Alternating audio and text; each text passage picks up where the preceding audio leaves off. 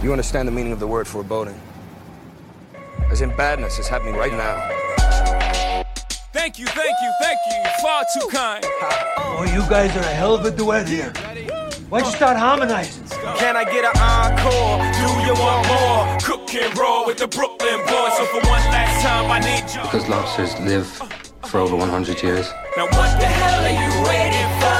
After me, there should be no more. So for one last time, make some noise. That's for John Lennon, you Yankee fucking cunt. See, Teresa, please inspire me. Just let me meet one of those beautiful golden haired girls and I'll write a love story. One of the greatest of all time. Can I get you something? Coffee with cream. Call this stuff coffee? Maybe it's just water after they boiled your filthy shoes in it. I hope you die of heart failure. Are you alright? Say something, please. You can dish it out, but you can't take it, can you? Come here. I'm busy. You're afraid Of what? of me. You don't understand Mexican women. Oh, Mexican women are different. They're like most women, except more so. Come on. Why don't you teach me how to ride a wave? Bella Bellaturo, what are you waiting for? All right, Connor, are you ready for the cast of the 2015 motion picture Burnt? Wild card there. uh, can I make some guesses if I who I remember? I mean, Sure, hit me. Cooper, Cooper, obviously. Bradley Cooper as Adam Yeah. Jones. That the the the the not the Nazi guy from Daniel Bruhl, the Yeah, Nazi guy. yeah, that dude. Yeah. Um, and Alicia Vikander. She- Alicia she shows up. Vikander. She's only in it for like thirty seconds though, right? Could not tell correctly. you. Alicia Vikander is Anne Marie. That might be it. I don't know if I remember anybody else who's in that movie. I know he has a love interest that he's like really mean to, but I can't remember who it is. Sienna Miller, Sienna Miller. All right. famous actress. Okay, besides those, you also got. I'm telling you this because I actually think this is like a weirdly deep bench. Wait, wait, wait, wait, wait, wait. Matthew Rhys is in Burn. Matthew right? Rhys, Yes, yes. Omar Sy from Oh. The Untouchables, that that hit huge hit French movie. Lily James, Lily James is in Burn. Lily James is in Burnt. Jamie Dornan cut out of Burnt. he got Malik. Uma Thurman is in Burnt. Also Emma- cut out, or she's in. no, she's in Burnt. She's fucking. in I've seen this movie. I did not remember that at all. Emma Thompson is in Burnt. Oh my god. Burnt has a fucking stacked cast for a movie that only exists as a joke in my undergrad alma mater. Who directed Burnt? John Wells, Hmm. who directed August Osage County. Yeah. Why did I? Uh, and is mostly Is it written by somebody? It's written by Stephen Knight, and it's a very Stephen Knight screenplay. God. okay. True, true story. There is a poster of Burnt in my undergrad, in like the the room where where they keep all the like cameras, right, so that students can check out. There is There's a poster poster. There's a poster Burnt because there was a brief window where Burnt was going to be called Adam Jones, which is the name of the protagonist, the Bradley Cooper character Yeah. and they had like pressed posters that are like the burnt poster with Bradley Cooper standing in like chef pose, but it says Adam Jones instead of burnt. And Adam Jones is the name of the head of the cinematography department at at Columbia College, Chicago. That's very funny. That's So an that- awful that- title for it's a just a, movie about title. a chef. but I, I swear to God, that is the true legacy of that movie. I That it's an inside joke in the biggest film school in the country. Sure. I all I remember about that movie is he like he literally screams in Sienna Miller's face and calls her like an idiot and a piece of shit while they're in the kitchen. And then like five minutes later, she's like, "Yeah, it just it happens. I'm still in love with him though." all I remember about that movie is that movie is mostly like entertaining junk food, and then there's an extremely upsetting like suicide attempt scene halfway through the movie where Bradley Cooper attempts suicide in like incredibly graphic and unpleasant fashion. I do not remember that. Yeah, he does Is like it- a fucking seals a plastic bag over his face, and someone has to claw it off him. Oh shit! It's, It's like- not like uh, it's not like Royal Tenenbaums style. No, No, it's not like that because Yeah. that's I mean that's an incredible scene in a great movie. Uh, Yeah. Burnt is not a great movie. Burnt is a good with a question mark movie, and you know what else is a good with a question mark movie? Are you gonna say ask the dust? I think I'm gonna say Ask, the Dust. The dust. Ask, Ask the dust. The I want to say I want to say ask to dust for some That's reason. right, gang. Like, Welcome to Above the Title, a podcast about Colin Farrell and the state of the 21st century movie star. I'm Cole, I'm Connor. and this week we are asking the dust. It's a title that like has to be whispered, right? Yeah, Yeah. it's. Uh, I think it's because um uh, uh spoiler alert uh Salma Hayek is in this movie that my brain keeps wanting to say ask to dusk like dusk till dawn like it keeps like it wants it to be dusk till dawn like it wants it to be a play on dusk till dawn the the actual name of the title Yeah. Which it's a weird title. It's also a weird title because like I had never seen uh this movie, right? I assume you hadn't Yeah. either. Uh, No. you, you came into this one blind. this Um, is 2006 though we're getting right into like i think this is the first year where i actually start paying Okay. attention to the major film releases but this um, is not a major awards film talk. release. no this was awards this was a movie this is a movie that i literally had never heard of before until i started listening to the this had oscar buzz podcast i think it's their fourth episode that This- they ever did It Yeah. is not not to like talk about podcast talk, but like I this had Oscar buzz uh is like the only podcast that I've ever literally gotten in on the ground floor and never stopped listening to. Uh oh like you you got in like right at the beginning yeah, because I've been a I've been a Yeah. big fan of both the guys host. Well, one of the guys hosting that particular. So I remember when he's like, "Oh, I'm doing a podcast," and I'm like, was like, "Yes, you're a really good podcaster." So I've I've been listening to that since day one. I distinctly always think of Ask the Dusk for two reasons. Dust for two reasons in the context of that show. The the first is Salma that Hayek the Salma Hayek quote I think that's the first great episode of that show. yeah Um, I remember listening to that episode and really feeling like, oh, this is what this show is going to be. Point two is that's like an infamous episode in the lore of the show yeah because of a Colin Farrell conversation they have that still comes up to this day, and that they explain what the Salma Hayek needle drop is in their intro. um, so that's that's part of the relationship with this movie. I also am vaguely aware of the novel that this is based on because It is a, a fairly, uh, from what I understand, I've never read this novel, but from what I understand, at the time of its release and for like a good 30 to 40 years afterwards, or even stretching into like the 70s, it had a reputation as one of like the major American works, like alongside like uh, some works by like Hemingway and things of that nature. Is that how you also understand it? I think people talk about it as like one of the great LA novels. I know, I believe Bukowski really loved John Fante, which makes sense watching this movie. Um, Yeah. and was was big into keeping him in print. But my point is that I uh I I mostly know John Fante just kind of in background radiation because he is from Colorado and he's one of the more notable people to come from Colorado and to have gone to the University of Colorado. Uh, and when you're from a place where no one's from, you kind of just have this like roster in your brain of the notable people who dropped out of CU Boulder. Um, but I know of him as a like a Dust Bowl, you know, Depression era author. So I definitely just assumed that this movie called Ask the Dust was like about was like a fucking like Grapes of Wrath thing, right? Like about like the Midwest. about the not LA. Midwest or about, Yeah, about yeah. the American Southwest. not like a Hemingway, but more like a William Faulkner Yeah. type. Yeah. But this is not. This is fucking an LA ass LA story. This Like, is like it- what I understand as the groundwork for noir, essentially. Without so many without a ways. mystery. It's yeah. it is interesting because again, I have not read the novel, but this movie was written and directed by Robert Towne. Um, it's the last movie he directed, Robert Robert essentially Towne, the king of neo noir modern. Well- or you know, Robert Towne is new known for- Hollywood neo noir. Robert Towne is known for two things. Robert Towne is known for being the greatest hack screenwriter of all time, and I mean that as a compliment.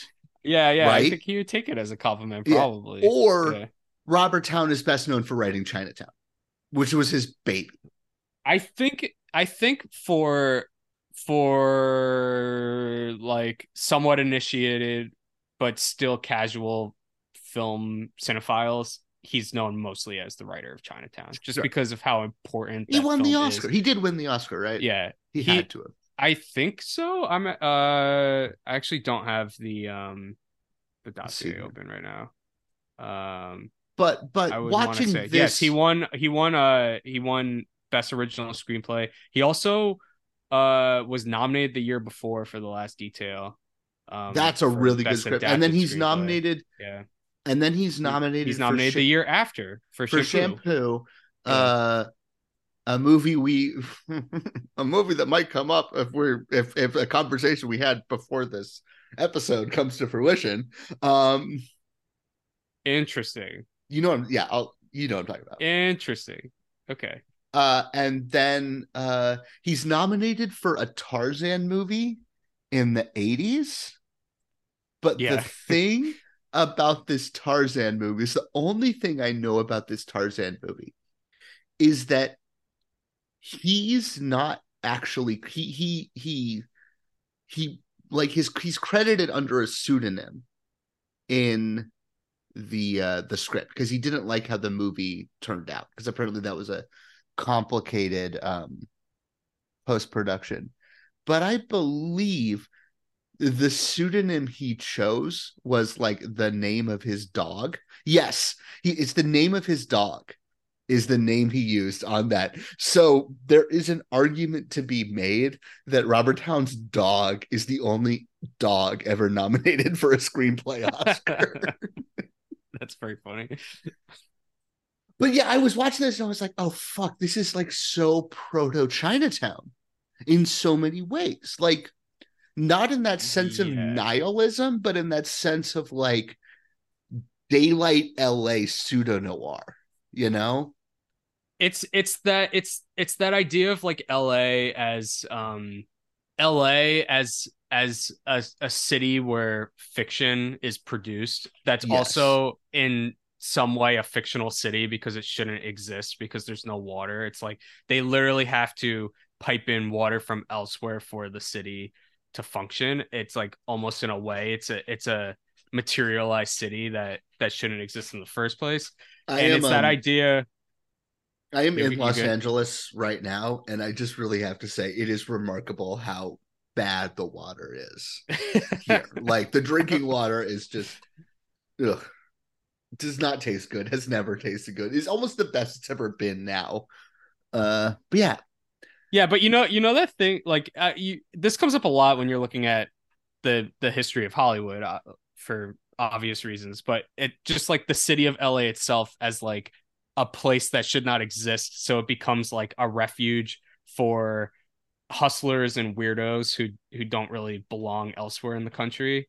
Um Yeah. and dreamers, but also just kind of like vagrants who who end up there. And I think it's like this type of depression context of I think there's a lot of community stories that come out of de- of the depression because it was very one very difficult for people to isolate themselves because of the lack of private vices and Mhm. two you had to re- rely like the community had to rely on itself to sustain itself to move forward in time just because there's so little capital flowing um but LA really develops historically in our social context, especially in our media and especially in our films that we'll get to see flourish throughout the 1940s as kind of like this surreal carnival landscape where just strange encounters happen and oddities take place. And I yeah. like you can really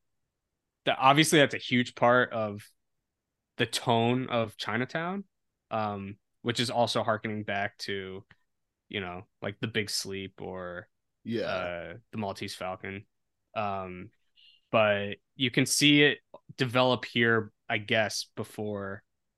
If I'm gonna take the tone of this film as a marker of the tone of the book, which I have not read, you could kind of take it at face value as like a marker of where that tone is going to develop before the detective story gets before it gets introduced Yes. to the detective story. I was also thinking of like J- James Ellroy's novels, and not so much the like the ugliness or the crime nature of James Ellroy's novels, but this sense of of Los Angeles as a city that you get in like LA Confidential and, and the Black Dahlia. I think more so LA Confidential. Um, Yeah. where it's not even so much of like the city of dreams, but it is this like cardboard fake city uh that that kind of is like an aberration, almost like a a, a, strange ramshackle aberration that shouldn't exist and always feels like it's somewhat operating on like a twisted dream logic. Yeah, if In there's a a, part if there's a part of Babylon that I really really really like, it's that idea of Hollywood before the film industry. Like the film industry at that point in time is like a pre-legitimate Yeah. industrial force in America where it's bringing in huge volumes of capital, but it's not taken seriously by other financial Yeah. markets and institutions. And that just like kind of like just like you said, like ramshackle quality of the city itself, where like the distinction between set and reality, there's there's a very fine line. And Yeah. it almost seems like the infrastructure of the city itself has the same fragile quality as the sets that the films Yes. are made on. Uh, if there's a part, an aspect of Babylon that uh, I like, it is uh, most of Babylon. Uh, it's about two and a half of the three hours of Babylon. Um, no, but and I think I really like movie- about I think I think I would I feel comfortable saying I really like about 45 minutes. I that re- I I movie. would roughly say I dislike about 45 minutes. I wonder if it's the same I hope- 45 minutes. No, there's just no There's way. no There's no way way. it's the same 45. They cannot be. Is it is it everything in the last hour before the epilogue that you like? Because that's everything I don't like. No, no, no. It's Okay. I love I love I love the actual like sequences where like the thing is getting like Spike Jonze is the crazy German filmmaker. I love Insane. The when they first introduce sound and the guy's dying in the in the camera box and they just cannot get the shot. And um it's it's those it's those aspects of it that really show off Chaz- Chazelle's like choreographical quality as a filmmaker. Like his his ability to manipulate space and to cut action in a very kinetic but understandable manner which is something that a lot of directors struggle with and fail to do um Uh, I really, I really love Babylon. I just think that like 45 minutes at the end there, that's like the the Boogie Nights ending when when sound is firmly entrenched and their lives are just spiraling. I find it very disinteresting. Uh, yeah and I think but boogie nights does did it better of course, well, sort of Yeah. Goodfellas. Um, well goodfellas didn't do it goodfellas did it perfectly there's a all these movies have been trying to do it like goodfellas ever since there's a there's a montage in in Babylon to like bridge the 1930 stuff and the the 1930s. Is it what 34? Right, is where the the end chunk of that movie is. Um ye- i can't remember it's it's i would say so because i think the the at very end of the movie takes place in 55 or 50 55 right Well, it's got to be 52 'Cause- or 53 because that's when Singing in the Rain comes out. oh, okay Um, Singing in the Rain comes out in 52.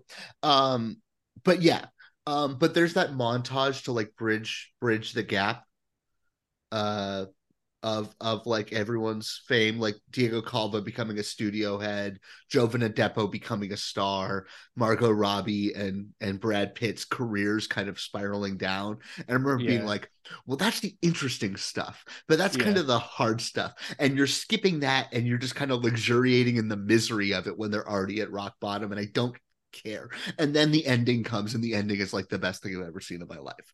Uh Babylon, great movie. Uh, I love I'm not worried Babylon. about that. I just imagine you when when when, when you see Jake Sully on the back of the. Yeah, I just Oh, imagine oh, you in the oh. theater just screaming.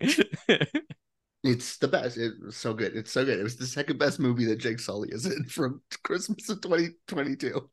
I mean, you you you know me though. It's like I fundamentally don't agree with the stance that the movie takes about like stardom and. I think the Like- stance that it takes about stardom is interesting, though. I don't know if it is. I don't know it's just the that I stance that every agree, but movie I- about stardom takes. I don't think this one takes that though, because because it ends. I think it's just a little meaner. I don't But I think, think it's a little meaner. I think it's but I think it little nicer. fundamentally says the same thing that like all these other films. but but. I don't think it does because it ends with their faces, right? It goes through that like, oh my god, we, I can't believe we're spoiling the shit about one. It goes through that like history of cinema montage, right? But but the climax of the history of cinema montage is Brad Pitt kissing the woman as the sun sets and Margot Robbie's single tear running down her face, right? Like, and Yeah. and Jean Smart's whole big thing where she's basically quoting Laura Mulvey, uh, late Laura Mulvey, is, is she kind of uh, emphasizes the sense of like you're frozen in time as a ghost, and that that's bad for you, but it's also like, but you're frozen in time as a ghost, right? Like that's the, that is what I think that movie gets about stardom that a lot of other movies, including Boogie Nights, doesn't get is that like but you're frozen in time and that matters because you're just going to echo like you have the potential to echo or you have the potential to not love babylon babylon's a better movie than ask the dust i'm sorry That's not necessarily what I disagree with, but Sure. What do you disagree with? Before, do I, I don't just I don't dis I I disagree mostly with the like. There's a magical quality to the way that these like on-screen fascinations develop that I don't think is true. I think it's much more Ooh. Cultivated than the movie portrays it as being. uh mm, i'm of i'm of too much but isn't that kind of what this Yeah. podcast is about No, that's why I said we've talked about it before. I know, we that- talked about that- it on earlier. i'm i'm more of the like it's the magic of the movies guy and You're, more, like of you're you're more like you got the juice or you don't have the juice, and I'm more Mhm. like the juice has to get squeezed. Yeah, Someone I makes the juice. Yeah. Yes, if that's uh, on that grounds, then yes, obviously I'm much more in the Babylon. Me and Chazelle are like buddy buddy there to a degree. I also just think Chazelle- like aesthetically the film like really backs that. So since I don't necessarily agree with that, But have you I kind of butt heads aesthetically with the rest of the film. can I can I make my my last case for for Babylon? Yeah, and then we can talk about us to us. Uh, have you considered that unlike other Damien Chazelle movies, it's not a big old plate of dog shit? Like I- it does have that going for it. but there's a lot of elephant shit in it. There is, there is. I actually I actually think I think I like it the least of his That's direct, directed films. I think I w- like Whiplash the most, and then First Man, and then La La Land, and then Babylon. First Man is not a real movie. First Man is a fake movie. First Man is a money laundering screen, and no one can tell me otherwise because no one's seen that movie. Sure, Yeah. but I really I I there's a lot of things that I don't like about La La Land, but I think I generally connect with the film a lot more than Babylon. Uh, there is also a lot of things I don't like about La La Land, and there's no but at the end of that sentence. A lot Um, of things are you just don't like La La Land. you could say what there's there's no, there's no risk of offending Damien Chazelle right now. No, I'm just like I'm just saying, Yeah. but there's no like there's no and but also like there's good things. No, I like. get it, It's yeah. just that nope, that movie uh, is terrible. Um, back to Ask the Dust though. Also Well, happy you- birthday, Colin Farrell. Happy birthday, Colin Farrell! I totally forgot to mention that. Happy birthday, Colin. Uh, Farrell. Colin Farrell's 47. It's insane that he's only 47, right? I know he's been famous for so For long. so long. He's been famous for almost 25 years, and he's only 47. It's crazy. Um, yeah, which, but that just means we get so much more. Uh, I know. when, he's gonna win his Oscar in 15 years. He's gonna play like a lovable grandpa and win Best Supporting I- Actor. Can can wait? Can we, can we make pitches for what we what type of role we want him to win for? Because I have Sure. one. In, I have one in mind. You, you give me yours. Give me yours. I want him to have an opportunity, like you say, like 15 years from now, to do what Paul Newman did in The Verdict, in like a verdict style film, Well, and that's what is- I want him to win. This is roughly my Oscar for. pitch Yeah. because I think, and he might not want to do this, for whatever. But I think if you want Colin Farrell to win the Oscar, you kind of have to give Colin Farrell the Jackson Maine, like Mm. aging rock star struggling with addiction, which is also kind of the Paul Newman in the. I don't know if he wouldn't want to do it Maybe he because I feel like a lot. I feel like he he's he's made. Sure. I don't necessarily know. I mean, we'll figure it out more as we're watching his films because nothing is coming to mind. But I do feel like he has taken roles that he he understands like the self awareness of Yes. of himself in the role. Yeah. Yes. I'm just saying, and I don't even know that I like necessarily need that from him, but I'm just saying, like, if Colin Farrell wants to win an Oscar, that's right there on a Yeah. platter for him to win an Oscar for, right? It's the obvious one. And it's it is the Paul Newman in the uh in the verdict thing though, like because that's such a movie about addiction too. I know. I just think I think if you have like a 62 year old Colin Farrell in that style of movie, Yeah. unbelievable, just Unbelievable. unbelievable. I Yeah. like a week or two ago, I rewatched. I not a rewatch. I watched for the first time on The Color of Money. Which Oh, have you seen? Have you seen The Color of Money? Yeah, yeah. Have you seen it? Yeah. No have, yeah. disrespect to The Color of Money. a good movie with a very good Paul Newman performance and like quietly like one of Tom Cruise's best performances he's ever given is in that movie. Um but I watched that movie and I was like, wow, it's real bullshit that Paul Newman won his Oscar for this and not the verdict five years earlier. yeah, I Because mean, he's like having a good time in the color of money. And the verdict, he is like walking through every station of the passion of the Christ, right? he's throwing heaters. He's Ugh. throwing heaters. Yeah. you know who's fucking great in the verdict? Doesn't get enough attention. Um, what's her name? No, I yes, yes, but name. no, I was gonna say Yeah. that's also like James Mason's best performance. Oh, is the other uh, thing. best performance is is a hard one to discern I right now, lo- but he I is love- he is amazing. He is amazing. in so fucking. I fucking Yeah. love. Is and that- he also understands the thing oh my god so like just the thing about old movie stars is just like they get the assignment yeah, they show up for work they understand the assignment it's like can't ask for anything better than what those two guys are doing Fucking Yeah. devastating.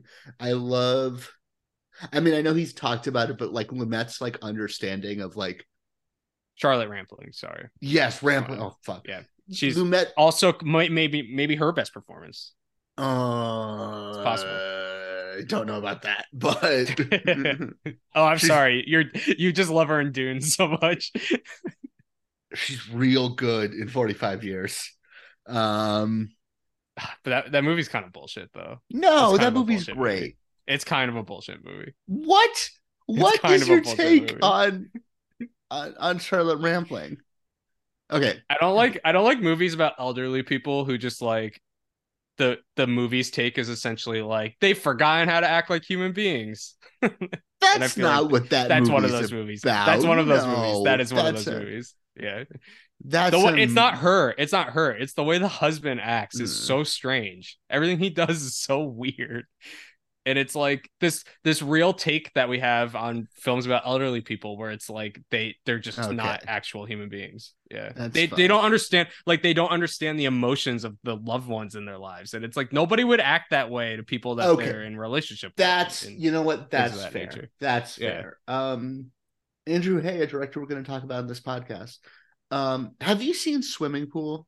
Because I know you like Francois Ozon. Oh yeah, she's she's yeah. real fucking good. I, Swimming I take Pool, back what I said. I think that's her best. I think that's her best performance. Swimming Pool Yeah. is like uh we, we we we've so fully come around to Basic Instinct being a masterpiece that now I'm like, when are the Catherine Tramell girlies gonna figure out that the 2004 Francois Ozon film Swimming Pool is sitting there for them to like lose their minds over?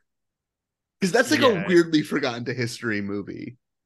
For What's the something one- that like The one that she made Cannes. with him right before Under the Sand. Have you seen Under the Sand? I've not seen it. You're more of an Ozon guy than Yeah. I am. Under the Sand is is like quietly my favorite Ozon film, and it's like the least surreal of his films. Which I don't know what that says about me because I do like his. I do like the surrealness of his other films, but I think it's just it's about it's it's uh a Charlotte Rampling and her husband are on holiday and her husband goes swimming and like she falls asleep on the beach and she wakes up hours later and he's just not there anymore and no like the police can't find out what happened and it's Yeah. just about her trying to like that that's that's the first 5 minutes of the movie I'm not spoiling anything Yeah. the movie is about her trying to figure out what she believes. Like did her husband drown in the ocean or did he just like leave like wander Mm. somewhere else and leave her behind? Um it's a pretty incredible film. Highly recommend. I, I and Oz- Ozon in general a lot of people don't actually know who he is or Yeah, have any knowledge of his films. not a great filmmaker for the moment, and also is like too experimental for his own good. We just like don't talk about the fact that he did a fucking gender flipped remake of the bitter tears of Petra von Kant that just like came and went. yeah for real Yeah, I was talking to you about this, but I think the last Ozon film I saw was Double Lover, uh, which isn't good, but the opening credits do like play out over a real time like close up shot of a vulva, which is like so. I was I remember watching it just being like, you're you're. I- actually knew when that happened that that movie wasn't going to be good because it's such like a how would you yeah. make fun of like art film French erotic thrillers? You're like, oh, the opening, the opening credits are a beaver shot, right? I think Um, that's probably why I like Under the Sand a lot because it's I should see it's it's actually it's it's like one of his only films that's actually sincere in its surrealness. Which like sincerity and sur- that's what the best Buñuel films are also very sincere. yeah, Buñuel is almost too Yeah. sincere in a way. Like the some some of his movies like kind of yeah. fall in their face because they're so. I love I love I love Buñuel, but like when the Buñuel movies are bad, like it's often because they're like, oh, you you almost needed to be in it like a smooch more of a remove here, Louis. Mhm. But Yeah. then a less sincere filmmaker doesn't give us the ending of Simon of the Desert, which is like maybe Or like Belle a top Jour, 10. you Yeah. know? Have you seen Simon of the Desert though? I don't I haven't. The, Yeah. the ending of Simon of the Desert is like maybe a top 10 scene in a movie ever. I find it like uh, watch Simon of the Desert is 45 minutes long. You can find. Luckily, luckily, Cole, I don't Yeah. have to do any research for Miami Vice, so I can watch whatever I want. I'm going in empty headed, no thoughts, just vibes for that sucker. I have I have seen every pre prerequisite for that Yeah. movie. I don't have to do any research. I'm so. What if we just didn't do it? What if we just skipped it? That'd be so funny. What if we were just like, you I know, think we we You deserve jail time. Like if people You were like, "You have to go to jail now," I'd be like, "I understand." What are we gonna copper. say? What are we gonna say about Miami Vice? Is the thing. That is also the thing. Yeah. Well, Anyway. we'll get to it. We'll get to, to go back to like 20 minutes ago. to you burnt or ask the dust. Ask or was burnt like 40 minutes ago. you had you had said something about Los Angeles almost like feeling like a city of sets, right? Yeah. Yeah. And I think that there is something about this movie. Uh, because this movie was, I believe, shot in South Africa and just in in in a, in a recreation of 1930s LA in South Africa. oh Um, yeah, there- I see that here. there's something about the way that like this is a constructed LA that I think for budgetary reasons never feels it never feels like location shooting, right? Like you're almost aware of this false nature of LA too. And I was thinking about yeah. did you see the Philip Jordan uh Philip Mar Neil Jordan Philip Marlowe movie that Liam Neeson was in a few months ago? No, the one that just came out Yeah. recently. That- no, but I will be watching it before we we do our Neil Jordan episode. Oh yeah, Undine. Um uh make sure you watch uh Christian Petzold's Undine, by the way. I've seen Uh, I've seen that. Already. okay. Petzold is um, I don't know if we've ever talked about. I know he's guy. Yeah, I, yeah, yeah, yeah. We've yeah. ta- I think we've talked about Clearly. transit because I'm I'm not huge on transit. Um Uh, just every Petzold film. I love the rest. I love the rest of them. I love Yeah. Undine. Um, but there's something about that. I was thinking about that movie, Marlowe, when I was watching this, because that's another movie that is set in think that one's more set in like 40s or maybe even 50s LA because it's supposed to be an older Philip Marlowe. But Hmm. this past LA, but shot in Europe. I think they shot that in Spain on sets for not very much money right where you you kind of get this uncanny sense of the the LA streets they're walking in are these like fake constructions that I think amplifies this weird mysticism of Los Angeles as a city but also this idea of that era of Los Angeles as a city where the, the point I'm building to is I, I am more interested in watching Ask the Dust because of that than I am in Chinatown's depictions of LA in a way because of the cheapness of it, I think heightens the dream. You know? Yeah, I that makes sense. I think a part of the issue with this movie, I don't. Well, well, I'll I'll start with just saying one thing. I'm not necessarily sure where I fall on this movie in general. I don't think it's terrible, which its reputation. It, it's not that it has a reputation a- for being a bad film. It just has no reputation. Yes. And I think films with no reputation, you tend to uh, assume that it's an awful movie, and that's why nobody talks about it. I, I don't think this this film is terrible. I was reading the synopsis that Wikipedia has of the novel, and it makes some pretty extreme changes from the sequence of events that happens in the novel, from what I can understand. Th- those leave me with some question marks. I don't necessarily understand why Robert Towne didn't do a more direct adaptation of what was already there on paper, especially considering how the film ends and how the story ends, I think in general. But I th- I think there's there's a lot here of major interest to me. Yeah. Um and w- one of the things about this depiction of Los Angeles is that the film I think the best depictions of Los Los Angeles, like I said, or like I alluded to, kind of embrace the carnivalesque in that nature. Like, you know, this this city as what what Paul Schrader wrote about noir doing so well, which is showing like traditional American values as just a facade of these uh subterranean cultures that exist underneath. Which again is is something that like Babylon's descent through hell at near the end of the film is is quite is is literalizing in in a way that most films don't. But I Worst think like the in best, Babylon, by the way. but I think the best the best LA stories do have a more dreamlike surreal quality that I think this film has in Caleb Deschanel's shooting of the sets Yes. but it doesn't necessarily have in like the construction of its story or like No. the perspective of how the story is being told. this this movie's strengths are i think in uh, like these sort of experiential sensual strengths and in the performances they're not necessarily in the narrative or the direction if that makes sense Yeah. but in the in the pools of light i mean if, if, if we're gonna if we're just gonna heat check on it uh if you think if it sounds like you're very like mixed on this movie uh, I'm just going to come through and say that I think this is the best movie Colin's made uh, since his Mega 2003. Sorry. I don't want to talk about the New World again. Sorry, I do. And I like the New World, but I like this fucker more. Um, I think I do. I think I Wait, so it's just this, the New World, and Alexander, and the- Home at the End of the World. Oh, Home at the End of the World. Yeah. Uh, yeah, I would say for me it's the New World, then this, then Home at the End of the World, and then Alexander. Probably. Yeah, I would flip you would just flip the yeah. Yeah.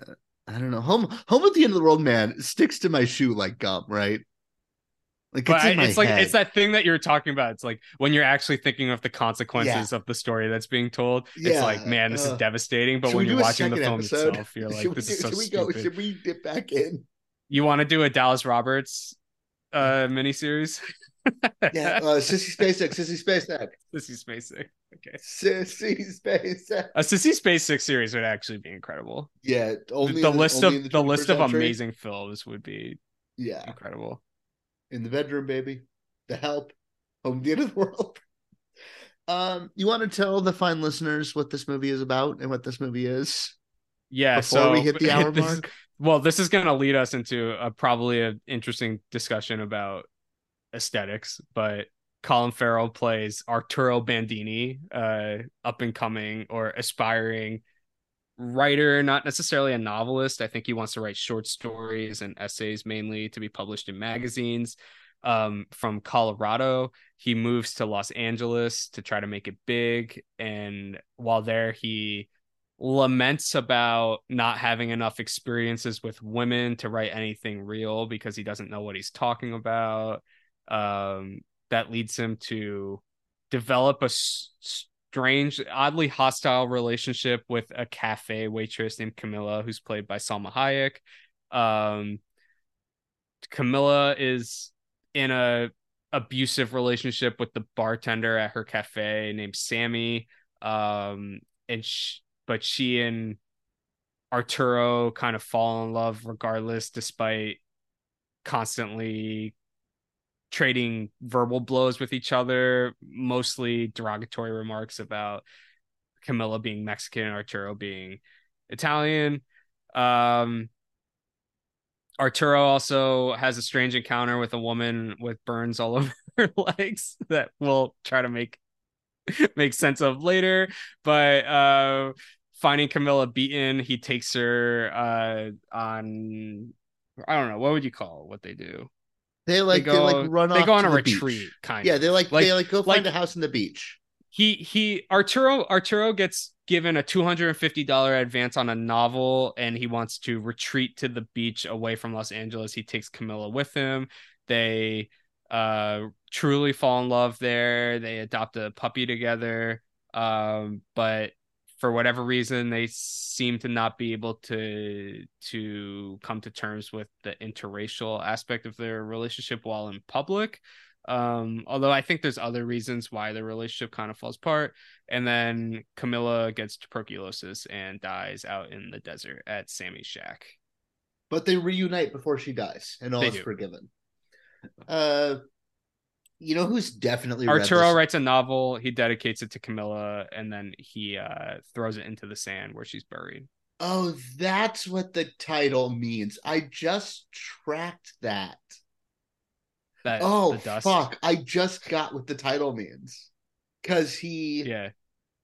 she kind of confronts him and says, Marry me, and he won't do it, and that's what leads to the dissolution of the relationship. No, But he when- says he Oh no no no no yeah, no, yeah, he says he But would. when Yeah, he yeah. finds out she's dying, he tracks her down and he says, "I'll marry you." But then she's too sick and she dies anyway, and he buries her. And then the epilogue of the movie is that he comes back and it's clearly sometime later, and he's clearly becomes because he has a mustache. he has a mustache. He's better dressed. He's also much better fancy dressed. white suit or fancy cream suit. Um, but he's he's trying to find the the like the cheap grave he personally buried her in, Mhm. and he can't really find it. And that's what he's doing. He's asking the dust. He's throwing the. I just I just figured out what the title meant. It's an oddly similar ending to Home at the End of the World, or like I- yes, I was sister, thinking sisterish of Home at the End of the World. But Yeah. really, the movie I was thinking of watching this. You know who absolutely has read this novel and loves this novel? Who? It's one Mr. Baz Luhrmann. Oh, Because yeah. Yeah, so much of this fucking thing is in Moulin Rouge. Yeah, Holy she does she she also has tuberculosis. Also right? has tuberculosis. Kind of sheltered, awkward kid moves to the big city because he wants to be like a cool hedonist so he can be a writer. Check. Falls in love with a more worldly woman. Check. She's got like an abusive boyfriend he needs to like wrest her away from because he represents true love, but the abusive boyfriend represents security. Check. Dies of tuberculosis. Check. Whole thing ends up being a novel written by the protagonist having learned the worldly ways of the world from his dead girlfriend. Fucking. check. We are going to talk about it in a couple of weeks. But I've always thought there's like a weird energy with Colin and Ewan, uh, where they're like Uh, almost like each other's. uh, they're like each other's kind of like in yeah, a way. yeah, like they're, there's Yeah. almost like these mirrors to their career, so much of a way. Uh, but this is the like downbeat minimalist to Ewan's Moulin Rouge, right? Uh, this is not as good as Moulin Rouge. it's they've they've had uh, we uh, someone brought one of our guests brought Ewan McGregor up Yes. before as a as a, a figure to kind of like compare and contrast Yes. with Colin. And you know, there's Colin's Irish and Ewan Scottish. Um but it is it is odd. Like I think I think in some ways Ewan has had more of the what you would think of as a movie star career. Yes, well, I what Colin has had. I have Um, thrown out before that like Ewan's work in his like late 30s and 40s feels like the the natural extension of the path that Colin Farrell is on before he reinvents himself as a weirdo character actor in Yeah. a way that Yeah. like you could see and no disrespect to Ewan McGregor who I think is a wonderful actor and is wonderful in some of these things I'm going to list but like mid-level Stephen King movie and like weirdly good Winnie the Pooh movie feel like the sort of things that the guy who did SWAT make. They don't feel like the sort of things that the guy who made Trainspotting made, right? Like Yeah, yeah. Um they're also interesting as like mirrors and we'll talk into this but because Well, it's strange Colin- that it's strange that Trainspotting thrusts Ewan into Yeah. the world in more of this like avant-garde art uh think aesthetic to his career. But then Star Wars like immediately mainstreams him in a way that Colin never did because Colin's Colin's big jumps are failures, but he like the most interesting part of a failure like Daredevil or it's like Miami Vice, which is like only film heads like Miami Vice. There are no like regular people out there just we're gonna get talking him. about we're gonna get him Yeah. one of these days. We're working on it. we're working on it. No, but you get what I, think- mean where Yeah.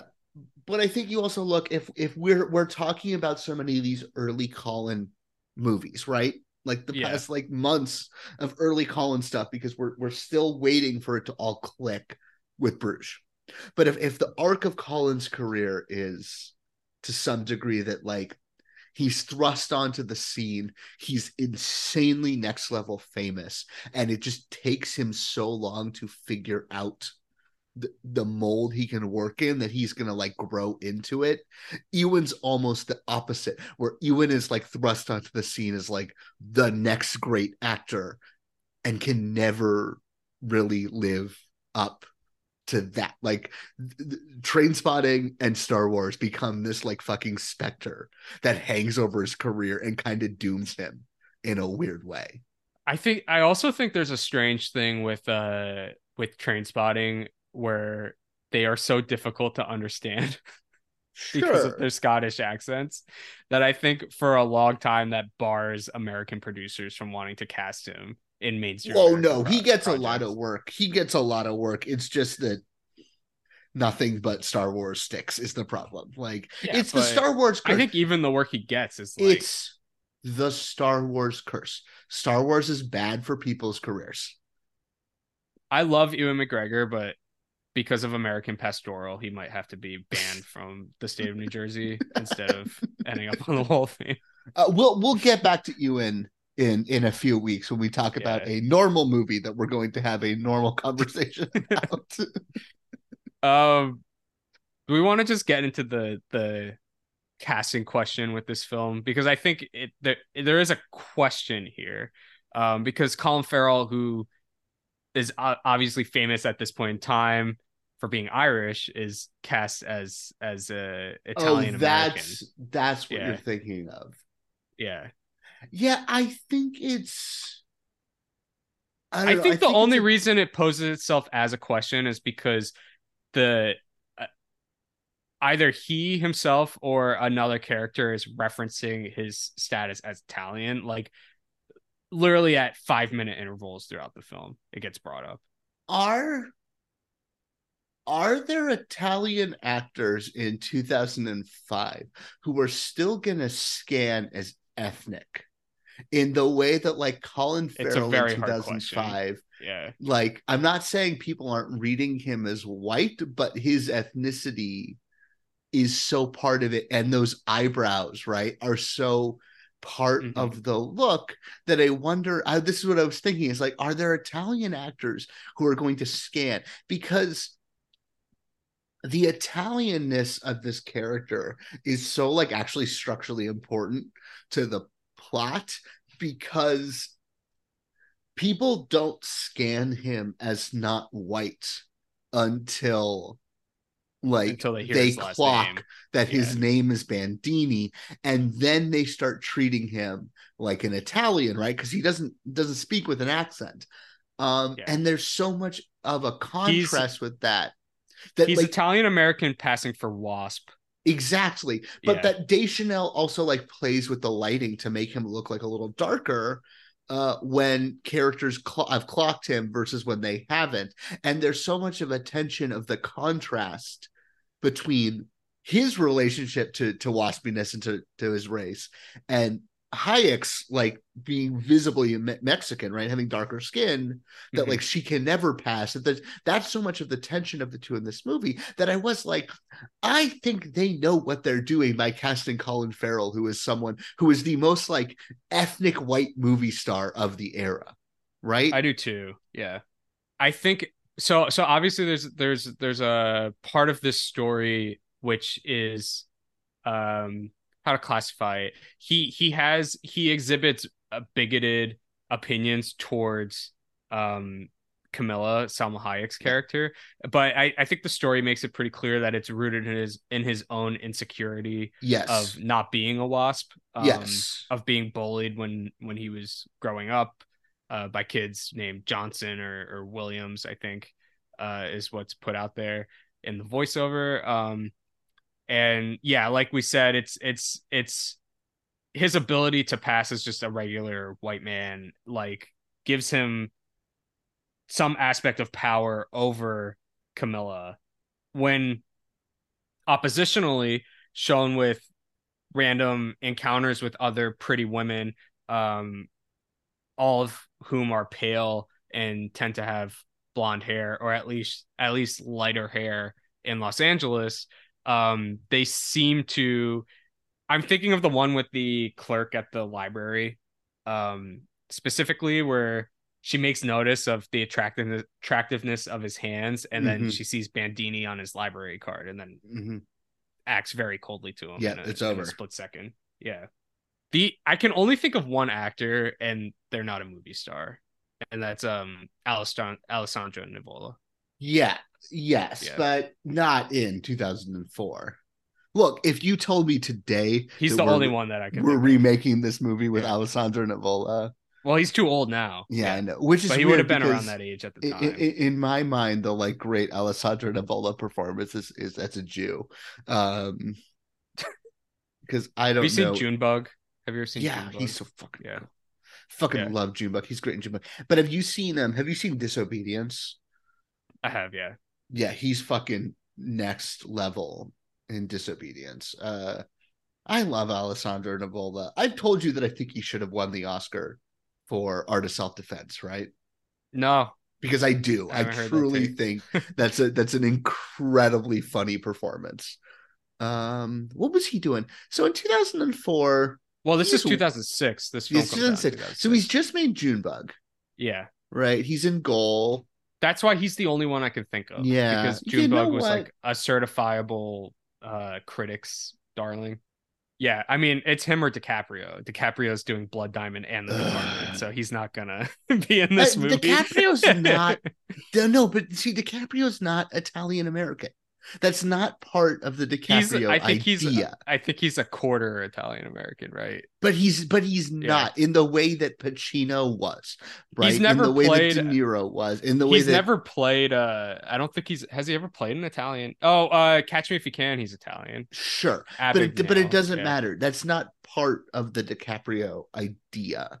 In a way that Yeah. Irishness is part of the Colin Farrell idea. Well, I think part of it with DiCaprio is he's not a New Yorker. That's a very like new like New York Italian American actor s- stereotype. Yes. I think it's kind of all wrapped up in the the same thing there. Um and he's not a New Uh. Yorker. so I think that's that's it's not an issue. That's just part of the deal with his identity. He's also only named Leonardo because of like the painting. His mother was pregnant with him. They were looking at uh that's cute. yeah. Or are they looking at Mona Lisa? You've heard that story. I've never heard that story. Oh, I guess when his mother was pregnant with him, they were looking at Mona Lisa and he kicked for the first time. So they named him Leonardo after Leonardo da Vinci. Oh, that's really cute. Yeah. I like that. Uh, they were not looking at Leo for this movie though. No, no, he wasn't gonna be in this. Uh, movie. nor are they looking at Alessandro Nivola. Uh, they in fact were still shooting a little too high for this movie. yeah. Uh, because I believe they wanted Johnny Depp, right? Yeah, well, that's what it says on some unconfirmed uh sources. Is that Okay. they tried Dante tried to get the film up and running in the '90s. Um, it went to Johnny Depp, and then it went to Val Oh. Kilmer. They wanted Uh, Depp in the nineties. Yeah, like Donnie Oh, that- Brasco era. Depp. That makes a lot more sense vis-a-vis Yeah. could you get uh could you get Johnny Depp? Yeah. Um yeah, that's actually very obvious and good casting. Here's the thing about Johnny Depp. This mission statement of this podcast is to try to like Oh, crack and this is where we're going. you this know is what I'm saying though, right? Yeah, If- yeah, if- yeah. if the mission statement of this podcast is to try to crack an understanding of what it means to be a movie star in the modern era, like we kind of really should be talking about Johnny Depp. But at the same time, I literally there's no one I want to talk about less on this podcast in any context Yeah. whatsoever. But we get to talk about him one, twice, twice in the yes, we do. Oh yeah, we can table just the the arc of his career though that he spends the 90s being this like weird also ran where nothing sticks and then like stumbles bass backwards into like a-lister dumb in what was supposed to be a supporting role and notches up three Oscar nominations in five years, only to like burn out as hard as he did, but now he's got the lingering celebrity like Yeah. stink stink to him so he's never gonna fully go away and now he's in this like weird fourth act where he's becoming like someone you cast for anti-cancel culture bona fides in that's a way the weird that's the weirdest part that i don't i don't want this to be coming to a turn into a podcast where we hate on people just because it's in vogue to hate on them but when it's somebody like johnny depp whose reputation is so complicated uh, that it that it becomes problematic just because of the subject matter of the discussions that you are forced to have when you're talking about him regardless of how you feel actually feel about Johnny Depp the person. Yeah. I just don't want to embark on that quest and talk I- about like I 30 will- films that he's been in. I will say I will understand. I understand the whole like I don't want to dunk on someone just because they're unpopular. I've been thinking about that a lot because Secession just Succession just ended. Yeah. And I've been seeing a lot of like, oh fuck you, Nicholas Braun. You know, Greg ended up like sucking, and like I've seen people saying like Nicholas Braun, doesn't it suck to think that you've peaked in your career?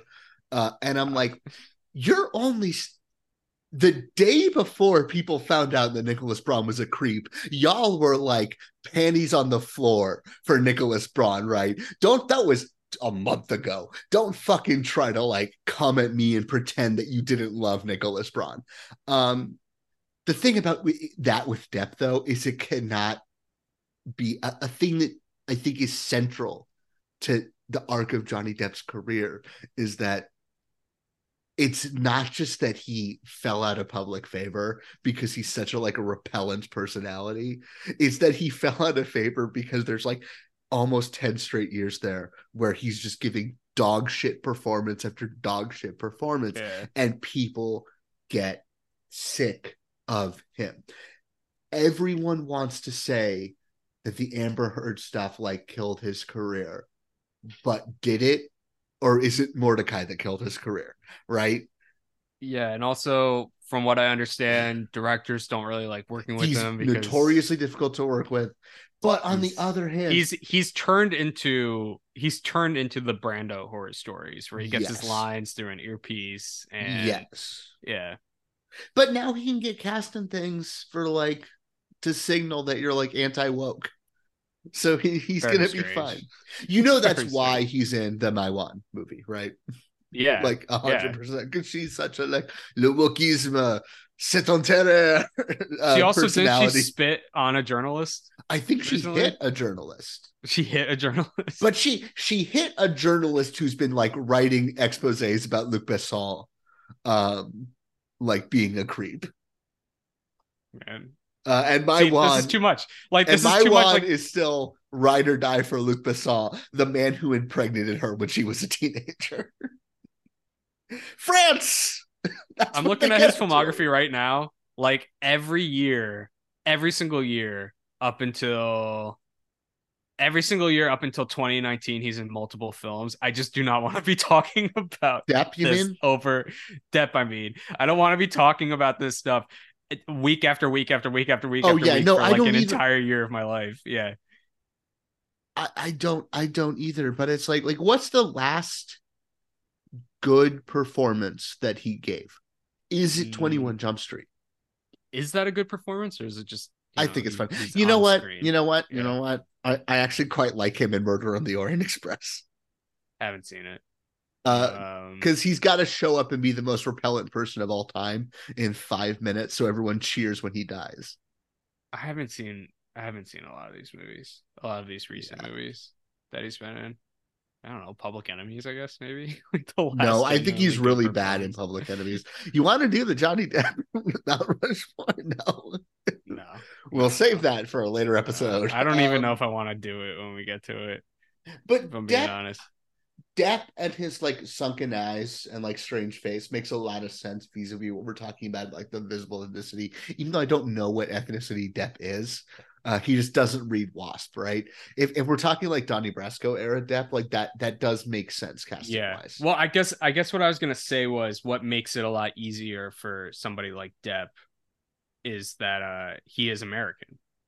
And so like Really? part of the problem is that Colin is Irish and naturally speaks you're Irish you're accent. making noise like you don't think Colin's good in this movie. That's the No, no, no, no, no. I don't think he's bad. I think I do think I think there are moments where the casting really works, and I think there are moments where the casting choice it has nothing to do with him. It's like the actual choice of casting somebody his type doesn't make any sense to me because when I- I hear this character's voiceover, I want it to be more like the main character from Sophie's Choice, who's like an aspiring which I've never writer, seen. but kind of like mousy. Oh, so Oh. like so Sophie's Choice is narrated Yes. by an aspiring writer who's who's very mousy and is almost on the same path of like I want to experience women, I want to experience more of life so that I can write about it.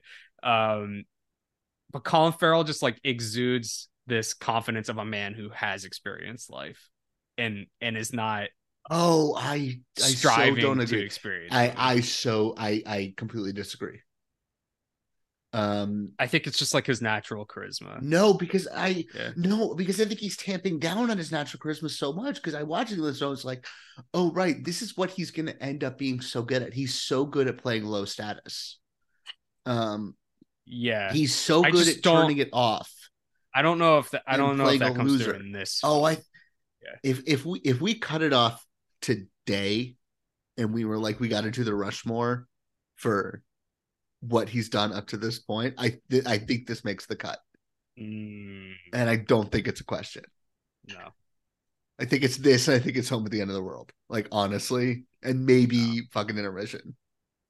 I think I he's could- incredible in this. I could tell you, I think right off the top of my head, I think it's it's. I You fucking love the New World. You love your Tigerland and the New Oh, World. whoa, whoa, and whoa! He is monumentally better in this than he is in Tigerland. I am sorry. I don't know if that's true. I do think there's, like I said in the Alexander episode, I think that was it. Like something clicked, and he like understood his stat stature on screen. Because I, when you look at the gulf between the New World and just uh, maybe like overlook a home at the end of the world, but when you're looking at the gulf between the New World and like Phone Booth, it's like two completely different actors almost in the way that he Sure. like possesses Sure. the screen. Yeah. He he really holds the screen in phone booth, but like he does, but he it's even crazier in the new world, which is Yeah, what makes it they so- extraordinary. but he so doesn't hold the screen in this, and that's what I find so enchanting about it because he's playing a loser, right? He's so yeah, but it's like I'm saying, like so- like he has. He, I think part of it is because he's he's. I think part of it is because of his youth, um, and I, as he's starting to lose that throughout his 30s, it's easier for him to push it aside. Hit well, what I'm saying, his charisma. Maybe. and I think there's something about his charisma in this film that that makes it I don't I don't know I feel like it's a direction issue because I, I it's it's a difficult thing because I feel like Towne's direction to him was like he's not getting laid because of his last name so play angry at times. Like that kind of frustrate frustration. And I just don't know if that works. I don't, but I don't, I don't see that. I think it's that he's not getting laid because he's a loser. yeah but A- he and- thinks it's because of his last name. Like he doesn't think it's because he's a loser Sure. Yeah. Oh no, he doesn't think he's a loser. He thinks he's a friend to friend to man to beast alike, which is hilarious every time friend he of says it it. he says it three three times Three times, and it's always so funny. He says, twice "I'm Arturo. Ban." Wait, I, I want to know if I can do the voice. He goes, "I'm Arturo Bandini, friend of man and beast alike." He says it twice in the voiceover, and then he says it once. Uh, Just randomly to Salma to Salma Hayek. He says, so "I'm a friend it- of man and beast alike." it so doesn't land. Uh, you know what the big difference between this and the Tigerland performance is? That his the voice is good. That he can hold the accent. Yeah, He holds the accent real that's fucking the well. other. That's that's the other thing that like. This is the one where it becomes clear. Where I was taught, I said this in the very beginning. I wanted to like watch, and I think in Home at the End of the World, he's still kind of struggling a little bit. Yes. and this is the one like this is the film right here where No, he he doesn't struggle at all You forget it's not this one. It's it's Scrubs. It's weirdly it's Scrubs. oh for i don't see i don't know like the the we're not dealing with enough we're not dealing with enough to make a judgment there you know we don't have Uh, enough it's of a really control good in that it sounds so like it's not that he's doing a mid-Atlantic accent, right? I would which say is- decidedly not No, yeah. which is for listeners, the mid-Atlantic accent is like the fake accent that people speak in in old Hollywood movies. Cary Grant, Katharine The, Hepburn. the the Hepburn is the big Yeah. one, but if that that that strange like half American, half British. I think that's the thing. It's like old American people kind of sounding British because they have But money. It's Yeah. not a real accent. It's No, just no, a no, screen. just it's just a screen, stage and screen accent.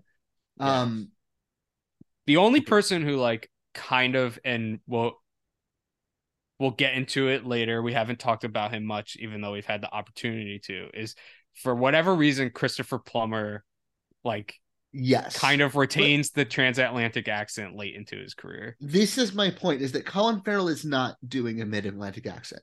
Colin Farrell is doing a, a native-born American, a kind of like winging a mid-Atlantic accent poorly because he's trying to sound more waspy, and that's his understanding of waspy, right? That like he's doing someone who is kind of putting on an affected accent, and maybe that's why the accent works more is because I'm like, I don't think this guy actually necessarily 100% talks this way.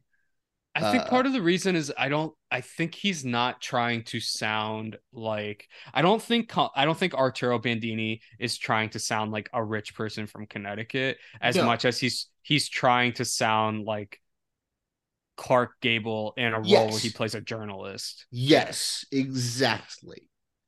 Uh, which I think adds to the whole like, oh, this is obviously fake energy that this movie has that I find kind of affecting. That like LA is a Yeah. place where you go to reinvent yourself. That's like a literal idea in the text, right? Is that like he and everyone has come to LA because it's gonna in, inherently they're gonna cross the city borders, they're gonna get a fresh start, and that's not how it actually works. The film begins with him saying that his goal was to write the the the uh great American novel about the passage to LA, like Yes. the Midwestern's passage to LA and Yes. what it means to to live in LA and to Yes. emigrate there. Yeah. You don't think Colin understands how funny this character is? No, I do. I just I it's I I honestly, honest to God, I think it's just an issue of casting. Like I think Colin's just too cool. he's too cool. I uh, I think he's he's I too confident. he's- and I don't think I think he's too young to and it's not it's not young in a in a way that like he's immature he hasn't learned it yet it's like no he's literally too young to like tone down the charisma that he has to make this guy seem like it's the ex- loser that he actually is I think it's exactly right because again, it's like the it's like the Italian thing. No one necessarily clocks him as a loser when they see him. Is when they start talking to him that he realizes that he's like kind of a weird nerd, right? And Yeah. I think the fact that Colin's so handsome helps track that, that like everyone's willing to give him a chance.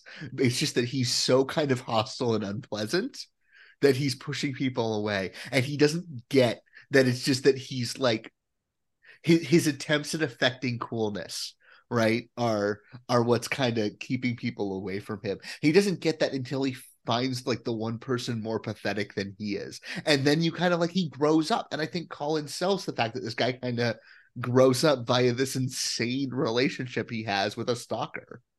Uh the most insane plot of the movie that i don't think works at all Yeah, I get I like it's just it's uh, I guess what I don't necessarily like about it and like I'm saying like I would like like a mousier actor to play this part sure is because I kind of well who do you but then want but then you run then you run to issues where it's like if it's a mousier actor then you need someone not as hot as someone but who do you want Camilla. like tell me who you want I don't know.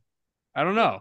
It's a it's a it's like but who's that's gonna like nail this? Because Depp isn't right? know. Depp's just gonna fucking smolder I think like I think like 1995 Depp probably could like No, because he's just gonna be like Depp. he's either gonna play it too kind of gross or he's gonna be too like sexy, right? He's not gonna figure out the happy medium. But Colin can so. because you. uh, This is what I'm saying. You ask Colin Farrell to play a loser, and he's like, "Yes, where do I sign up?" You ask him to play like a square, and he's like, "Yes, where do I sign up?" He he's uncomfortable being hot, but Yeah. like. And he, he can be he can be hot, but like it's the fucking minority report thing all over again, where he's like, I'm gonna make this guy so buttoned up, right? And such an annoying prick. From what I understand, there's like multiple Arturo Bandini books that Joe There's four. Fante There's four, wrote. yes. Yeah, it just sucks that Pacino like they didn't make these with Pacino when Pacino was young. Sure. You just always want Pacino to be in every movie. That's not true. That's not true. I Yes, heard. I, Yes, it I heard someone the other day say that Pacino could have like been like De Niro's role in Goodfellas. Pacino could have been this. Pacino could have been that. It's like no, there are things that Pacino are like fundamentally wrong for. Just could not do. Uh, I did I did tweet the other day, uh Al Pacino can do whatever your favorite De Niro is. So maybe I'm true. the villain there. You think Al Pacino could play Irish Jimmy Conway in Yeah, Goodfellas? probably. He's a good actor. I just don't know if that works. But the, the I was actually talking about attractiveness levels, I think. But and the punchline was that Robert De Niro can't do the gay little run up the stairs and cruising. I mean, Uh, that's definitely not true. no, no. De Niro could not do cruising. Robert De Niro, whose dad was gay, who Can't do cruising. I'm Just- sorry, he wouldn't get it. He wouldn't get it. He wouldn't get it. yeah, We're gonna do a cruising episode of this podcast one of these days. You're gonna be so unhappy with me. really no, I it's a good movie. I just haven't seen it in a, in a very long time. It's a great movie, Yeah. is what it is. Who directed Cruising? Friedkin? Yeah, yeah. Ugh, Where are we?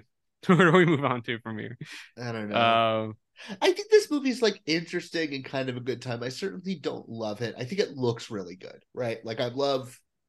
I love. I think it looks. I think it looks fittingly. I don't think it looks really good. Oh, I think it looks really. good. I think Is there most Caleb? Deschanel movies look fittingly and not really good. Oh, see, I think most Yeah. Caleb Deschanel movies look really good because they look fittingly. Well, he had he. It's not that he hasn't made really good looking movies. I mean, the shot of the scoreboard exploding in the natural is like Never seen it. one of the Never seen it.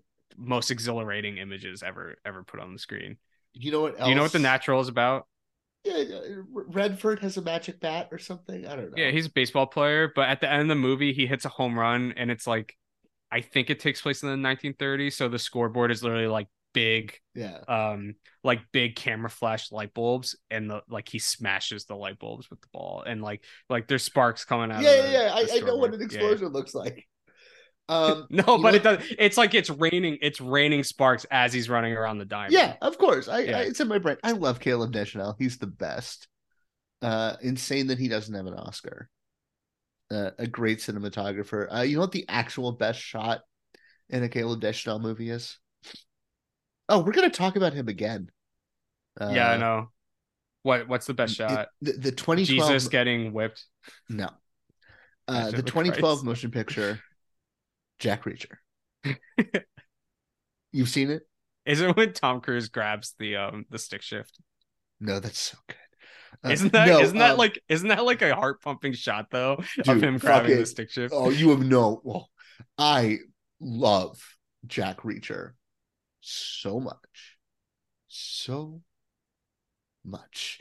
Um no it's that uh jack reacher starts with a completely silent uh like two minute i think shot through a sniper scope uh that's just like a series of lateral pans you know what i'm talking about I I saw the movie. I can't remember 'cause so- so Jack- specific shot. Yeah. Jack Reacher, the, the inciting incident of Jack Reacher is that a sniper opens fire on a plaza and kills a bunch of people, right? Like that's the inciting thing.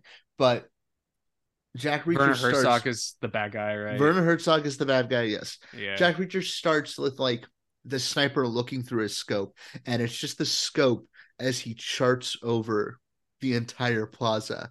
But the thing about that shot that is so good is that it basically gives you all the information you need to solve the mystery. oh, Yeah, the the the rhythms of how the camera is moving in that shot basically tell you everything you need to know to solve the mystery. Uh, it's so good. That movie rules.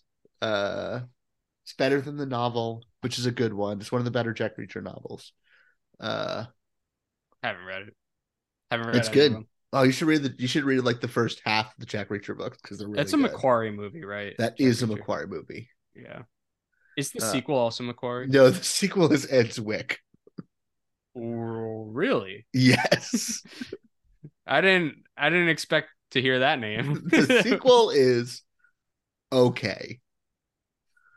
Uh I guess it's fitting for the like other films Ed Zwick has made. Regardless, yeah. it's insane that Tom Cruise made a Jack Reacher too. They should make a third Jack Reacher movie, man. Well, now they have that show. on Well, fuck that show. I don't give a shit. State. About that show. Uh casting Tom Cruise as Jack Reacher was a feat of casting and makes that character so much more interesting. Because the least interesting part about that character is that he's fucking built like a tank. like truly, I've read every Jack Reacher novel. The- You've read the- every novel. I have read every fucking Jack Reacher novel. I've been in the Damn. trenches. Uh, the least interesting part of that character is that he's built like a tank. And if you like mentally just pretend that he's like four foot nine Tom Cruise, uh, he's a much more interesting character. Uh, I'm gonna keep saying Tom Cruise's height on this show. I'm just gonna keep getting shorter and shorter. Well, you know, uh, Tom Cruise produced. Ask Tom Cruise Dust? did produce Ask the Dust. Yeah. Do we think that's a fucking gimme for how good of a relationship he and Wagner have Of with Bob. Towne on the Mission movies? on the um the this had Oscar buzz movie, they say that Cruise was at one point attached to play Bandini. Terrible. oh my I can't god. find I can't find that anywhere. It would be horrible. Although there it, there is an aspect of Cruise that's like he seems to be passing in every aspect of his personal. well, yes, life. this is Yeah. true. Also, Um, to be clear, Tom Cruise has given like one kind of bad performance in his life. So it probably would have been good because it's Tom. I, I think there's probably more than one. We talked about it though. Can um, can you name two? Well, I haven't thought about his fuck. I haven't seen the bad movies. That's the that's yeah, the I haven't seen all Yeah. of them. because it's like I heard you know you hear this movie's not good, and then I'm like I'm not watching it. But Tom Cruise is in it. So you kind of want to watch it because Tom's in it. I'm I'm just not I, I'm not as enthralled by the the Tom. And again, my mom hates him, so Oh. that's probably part of the reason why. Um, I think the only bad Tom Cruise movie performance, not movie performance. Let me be clear. Uh, I think is probably he's not very good in the Mummy. And I Oh. hate I hate haven't to say that. it, um but he's kind well of okay so here's the thing like i think he gives a bad performance in the firm i don't i cannot imagine I cannot imagine the firm working with any actor. I am Earth, ending though. this call and I'm calling the police on you. No, I just it's that movie's so strange. That I- I don't know if you could call that- strange. Yeah. Um, but no, it's like I'm saying, like I don't think it would work with anybody with anybody. So how could I put the the blame on him for that? Um far and away not not great. Never seen it. Not a great accent. Um He's just he's gonna be. Do you know when they were looking at Tom for this? no, no, no. they say it on the podcast. I couldn't find any um contributing sources. I guess if my if my take on this guy Bandini as a character is that he's this low status loser trying to like act like he's hot shit, right? And that's why Yeah. I think Colin is good because I think Colin plays low status. You ask Colin to play low status, and he can kind of like he wants to prove himself. I think as an actor, and so that energy I think translates better well, I, than. I guess what I'm saying is I guess what I'm saying is has it's Tom ever- Bandini Bandini is a surrogate, is a fictional surrogate for for Fante, from what I understand. Um Yes, and Yes. a, a lot of this is you know pulled from the author's own experiences in life. A lot of what happens to Bandini in the novels and a lot of the narration from what I understand is is autobiographical narration. So But I- here's my, my I guess thought what I'm saying is like I the idea of Bandini being this kind of a loser is just so like unappealing to me that I just don't really want to engage with it. Oh, it's the most interesting thing about this movie, though. I, I just don't think so. I don't think it's really that interesting. And I think that the back half, where he kind of grows up, is just less engaging than him doing like schoolyard, like flirting with a girl by pulling her pigtail shit to Salma Hayek in the first half, and then walking out of it and being like, I'm so fucking cool. I'm hot shit. I'm Arturo Bandini. I'm the greatest writer alive. And I'm like, no, Well, you're not. You're like a little kid.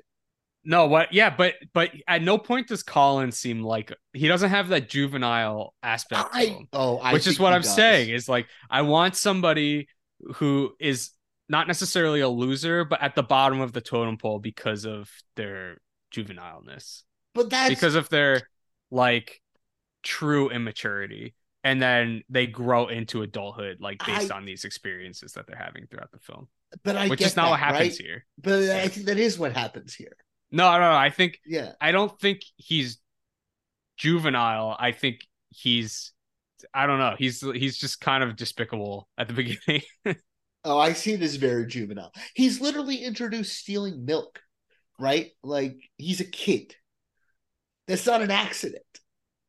but it's more like it's less it's less that he's it's less that he's young and inexper- inexperienced and hasn't figured it out despite him saying it over and over again to his in his letters to this uh this uh publisher named Mencken um which is very jarring after watching uh Succession and um what's his face being also being in this movie uh Justin Kirk. Um but despite despite him saying that like he's inexperienced and young and immature i guess it's more like his immaturity seems more an immaturity of of emotional intelligence um which just makes him like i said like to me it's it's just not very interesting to to interact with this character on screen that's a personal judgment Sure. I mean, I- it has nothing to do with like the quality of the film. Um, it's just, just- a different. I would have preferred if like it went in a different direction. sure. I I Yeah. just have so much fun watching him on screen. Like truly, like I I, find this performance so funny in so many ways. I was thinking, how how, how much He's having you- fun. I don't know if He's Robert having- Towns having fun, I don't care if Robert Towne's having fun though. Is the but thing. there needs to be some kind of symbiosis for it to work. You know, I uh are you a Calvin and Hobbes person? uh, I'm familiar. Um, have have you ever say, read any of the, the the the film noir parody stuff No, in Calvin and Hobbes? Where it'll be these like you'll get like three panels of this like super layered like art deco-y like german expressionistic artwork of like calvin as a pi like narrating this super dense like marlowe knockoff uh like like pi dialogue. And then the punchline being like the hard cut to reality which is that like he knocked over a vase and he's in trouble. Like he's he's narrating it like goons are about to like corner him an alley and kill him but he's just like a kid. There, there is something about the contrast between how bratty Colin is in his interactions with people and this like so high-minded like way he's describing himself in the narration. A lover of man and beast alike. A lover of man and beast. I just I find it very funny. And I think he's having fun with it. And I think you're making a good point that the movie maybe doesn't seem cognizant of that but if it ended up on screen, it ended up on screen, you know? And I mean, Hayek, you're right. Like he's playing it like he is in I don't want to say a parody because it because it's it's it's not necessarily a, a parody, but he's no. he's self-conscious of of the noir protagonist tropes like Colin is. Yes. I think you could that's very easily yes identifiable while watching the film. But and and well, I think there's interesting stuff in the second half that that you lose that kind of acerbic nature in the second half kind of makes not so much the performance because he's still locked in, but the movie. You know, Ebert. Ebert said something in this movie, in his review of this movie, about how like he didn't think Colin and Salma had chemistry, um, but he thought that the way they interacted together on screen sans chemistry was almost more interesting than having chemistry. And I think that's an interesting idea. But then you pulled up a like an EPK interview with Salma Hayek, uh, where she said, like, yes, I think we have really good chemistry when we're fighting. Uh, and I'm like, but that's what it is, right? Like there's such a spark between these two when they're butting heads in an almost like fucking Nora Ephron sense to it, right? That's so yeah. much fun to watch. And you you can't you can say maybe Towne doesn't get it, but but Hayek gets what Colin's doing, right? Because yeah, but I think right that's why that's why that's why it doesn't work because Towne seems to not. But if it ends up on screen, happening. then it ends up on screen. It ends up on screen, but then it it turns from from their kind of like playful bickering, which is is quite hostile like a lot of it's times. It's not really that playful. What um, what does she say? Like about the the second or third thing she says to him is, "I hope you die of heart failure." Yeah, yeah called, I love it. I love the way Salma Hayek is like, "You son of a bitch!" like she just you also it rolls out of her mouth. You, you can't tell me that Towne doesn't like to some degree understand what's going on here because I think one of the strengths of the movie in these like flirting by being mean to each other scenes that happen in the first half is that the movie is so uniquely aware of how uncomfortable it would be to be another person in that room, right? Yeah, in a I way that, that like, I think that's part of the I, like I I understand exactly what you're saying, but I think that's part of the problem because it doesn't really seem like flirting. It just seems like fighting which is fun to watch. It's like entertaining yes. to watch as the viewer of it, but it doesn't really progress to the point when they're supposed to be falling in love. And it's like, how is this happening? Because you guys are actively mean to each other. It's not like it's coming across in a in a playful, flirty kind of way. It's like you're actually being like fairly cruel to each other.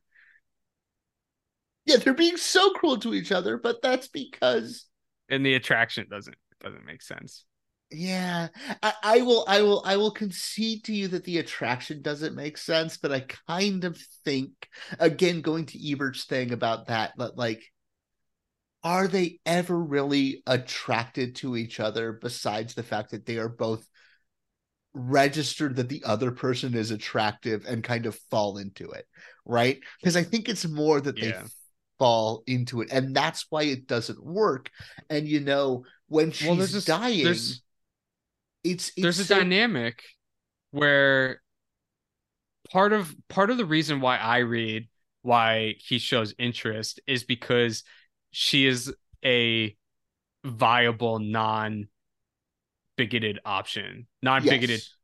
toward or seemingly because at you know she does at some point seem actually pretty bigoted towards Italians, but probably only in response to him being bigoted towards her being Mexican. Yeah.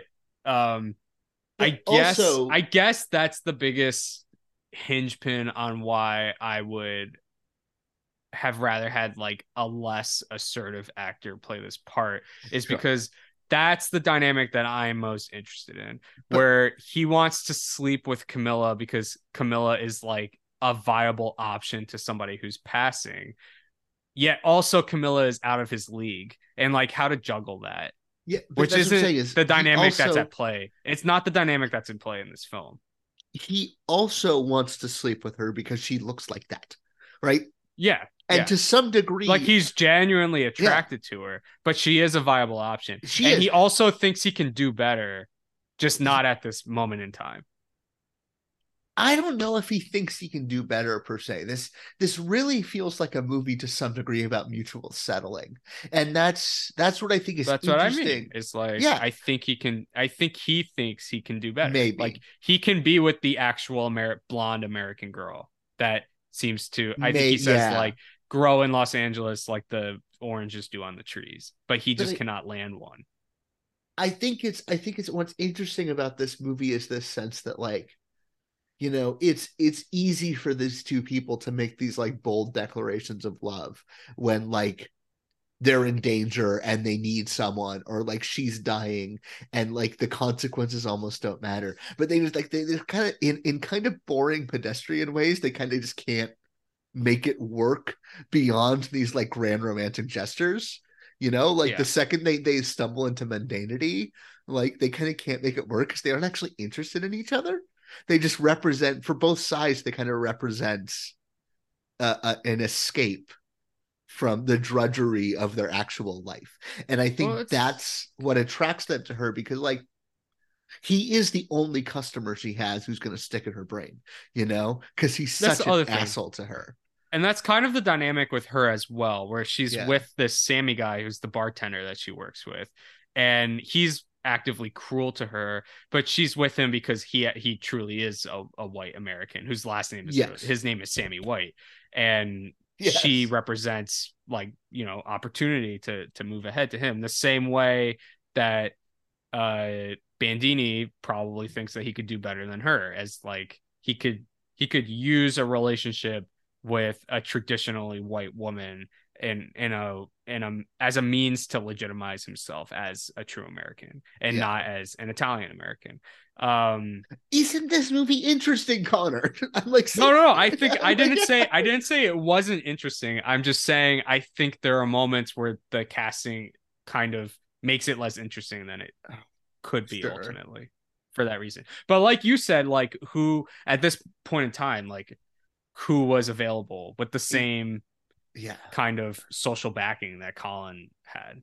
yeah There's not a lot. i don't know i i i'm, still really you know who else is really good Not Matt movie? Damon. It's not that's not gonna yeah happen. christ Yeah. uh yeah i don't know if we're gonna come to head on this can we agree that salma is really good in this movie Yeah. it's kind yeah. of a, a bad role right it's it's such like a, Yeah. a- like a like i said that underwritten like sex pot dies for the career but i think she she it's adds that underwritten female Shading. character that kind of it's like the Kelly Macdonald character in intermission Yes. shares aspects of it where it's like the men can truly be as awful to you yes. as long as they have a good as long as there's some good aspect to their like underneath in their heart that But I- guides what they're doing and and ultimately like i said her point is to die right to die to Yeah. teach him a lesson i think Yeah. she adds like way more shading to this character and like Can I tell you what nuance to happens- this character Can I tell you what happens in the novel based on the Sure. Wikipedia plot Sure. Because I, I think this is the way it's described here sounds a lot uh more affecting to me. Is that early on Bandini falls in love with her, um, but she's actually in love with Sammy. yeah Um, i would want So there's a struggle there where part of his part of part of his his uh outward aggressiveness towards Camilla is the fact that she's not interested in him. Um, she gets hospitalized. She gets institutionalized twice for mental instability. Um, the second time she escapes the hospital, and that's when they go on the retreat to the beach. Oh well, that makes so Yeah. much more sense. That's it. It uh it it colors the her characterization in the film a lot more. I think it's clear that like it's the same character who's mentally unstable, but Towne just hasn't made that Yeah. explicit in the film where it is in the book. Yeah. Um, when they're at the beach, they don't get into an argument or anything. He leave he returns to Los Angeles to to retrieve his belongings, and when Mhm. he gets back to the beach, she's missing. And then I don't know, some time goes by, months, a year maybe. He gets a telegram from Sammy who asks him to go and retrieve Camilla from the desert shack he's living in. And by the time he gets there, Sammy says that he's already thrown her out and she wandered into the desert. And then Bandini doesn't know. Like, it's implied that she just wandered off and died of dehydration or something out in the middle of the desert. And then it ends the same way where he takes a copy of his first novel and just throws it into the dust out there. But it the tuberculosis ending is not in the book, from what I can tell. I mean, that is more interesting, and that's like that is one of those things where you like you kind of have to to trim stuff off Yeah. a novel, but it's also like, well, why's I, I, do do we need all the Donald Sutherland stuff in this movie? Then do we need to keep the Idina Menzel subplot if you're gonna end up giving a short shrift to to the Salma character? And now now I'm liking this movie a little less, knowing that that's that's what they didn't go for. You know, I think if you I think if you had you said you haven't seen Sophie's Choice, right? No. I think if you have seen Sophie's Choice, you would like it even less because of Sophie's Choice takes place in Brooklyn, but because of the similarities of the aspiring writer, and obviously there's there's like an entire Holocaust segment to Sophie's Choice, but the core aspect of the film, like the driving narrative um aspect of the film is this outsider who comes to Brooklyn to try to to make it as a, a great American writer. Um and I just think that depiction that the depiction of aspiration and its intersection with inexperience, but like the need to experience things to become a better artist is just done better in that film. And I think like the misguidedness of it all is done better in that film. I think Pakula had clearly read this book at some point and used it as an isn't influence. isn't Sophie's it. Choice also based on a novel though? It is. Um but I just think I think because of because that film again it takes place in New York, but I think it also Yeah. kind of shares in this noir it pre-noirish tone, like aesthetically. And there's like a voiceover narration and everything like that. I just cannot stop thinking about that film while fair. thinking about the actual reality of of this one. I mean, that Um, movie won Oscars. This movie did not. Yeah. This movie That is uh, true. But also when you look at open to um, nothing. Peter MacNicol is the the the lead actor Yes. in Sophie's Choice. Just very very different stature than Colin Farrell. Sure. Yeah. Yeah. he's Peter MacNicol, you know. He was in stuff. Was in, Well, I just mean, we- like, yeah. What do we His stature on screen. Oh yeah. I don't know. Is it- probably for me, it's it's. I was gonna say, is it not Yeah. Ghostbusters 2? Like I feel like that's his big. I think that would that would be the Yeah. the other one. Yeah. Sorry, I'm just trying to find how much how many theaters this movie opened in. Give me one second here. Yeah. Okay, I have a couple questions for you. If you could just answer. Yeah. We got to talk about Idina Menzel in this movie. Is Donald Sutherland gay or a drug addict or both? in real life? No, no, in the But movie. Helfrich. uh, I I found the Sutherland of it all to be so annoying that like full disclosure, I just kind of was like, I don't want to think about this. It's just like I like Donald Sutherland a lot. Like I think he's a great actor. I think it's like weirdly should be It's like a brought it's a the very rare occurrence. Yeah. It's a very rare occurrence where he shows up in a film and he's the worst part of the Yeah. film, which is I usually the think- opposite. It's usually the opposite. It's like you call Donald, Donald Yeah. Sutherland in to to just hit some to catch fire and hit some threes and then get off the court. I, I think someone. I think someone should be brought before the Hague for the fact that Donald Sutherland has are you ready for this? Zero Oscar nominations. Really? A big fat goose egg. That's crazy. That's insane. That's, that's right? actually crazy. I'm surprised he didn't get a supporting for JFK. Just like the We're all part of that film. surprised he didn't get it. Well, well, you know, someone got a supporting for JFK. Was Tommy Lee Jones? Yes, yes, yes. It's Very odd I- pick. oh, but okay, but but but but here's the thing about Donald Sutherland. The lead in a Best Picture winner. He's the only person from Ordinary People to not get an Oh, Oscar yeah. nomination. Because Hirsch Exactly, does, Hutton does, people. and uh oh my god, I'm blanking on her name. Oh my god, oh my god. Mary Tyler Moore. Mary Tyler Moore does. Thank you. Yeah. Like I would Sutherland- argue he gives the best performance in that movie.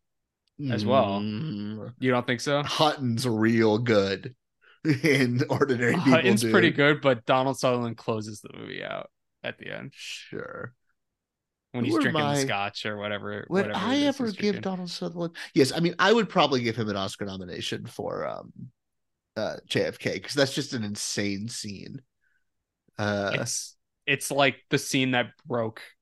America. It's it's essentially the scene that broke America. Like that movie actually. We didn't talk about it enough. I don't think we were talking about Oliver Stone. How much that movie kind of split, uh, cracked America down the middle. Yeah, well, people are and not not in like a polarized not in like a polarized political way like actually like shattered the fabric that was like holding the facade of america together Uh, Donald Sutherland also not nominated for Invasion of the Body Snatchers, even though i was just gonna say he should he, should, He should. probably should have won for that but like the, academy wasn't gonna no, respect but like if we're like talking that about like okay, time. but let's let's let's say this. If we're saying Donald Sutherland, right? The Yeah. two the two that seem real obvious because you can say well JFK don't look now. is no. I'm not saying don't look now because that movie is wild. But if you want to say JFK is too much, right? yeah He's not nominated for MASH and he's not nominated for Ordinary People. Like, do we need to nominate Ryan somebody O'Neill? messed up Do we need to nominate Ryan O'Neill for Best Actor for Love Story? Is what I'm going to say. a, a really bad performance. yeah do we need to have nominated I've never seen tribute. Do we need to have nominated Jack Lemmon for tribute? Like actually the 1980 best actor lineup is kind of like untouchable. So maybe not that. Maybe I understand why he's not there for ordinary people. You know what? I would maybe put him in instead of John Hurt for the Elephant Man. I'm sorry. I'm sorry. we'll get to talk about him again later so we'll do We will. the- What's he in? yeah oh he's in uh you know he plays colin's dad i think He if i remember correctly Oh my god, hold on. I'm looking this up. He's really good in Pride and Prejudice. He's a real fucking good out. in fucking Pride and Prejudice. You're goddamn right he is. Uh, a movie I will drag us kicking and screaming into doing on this podcast someday.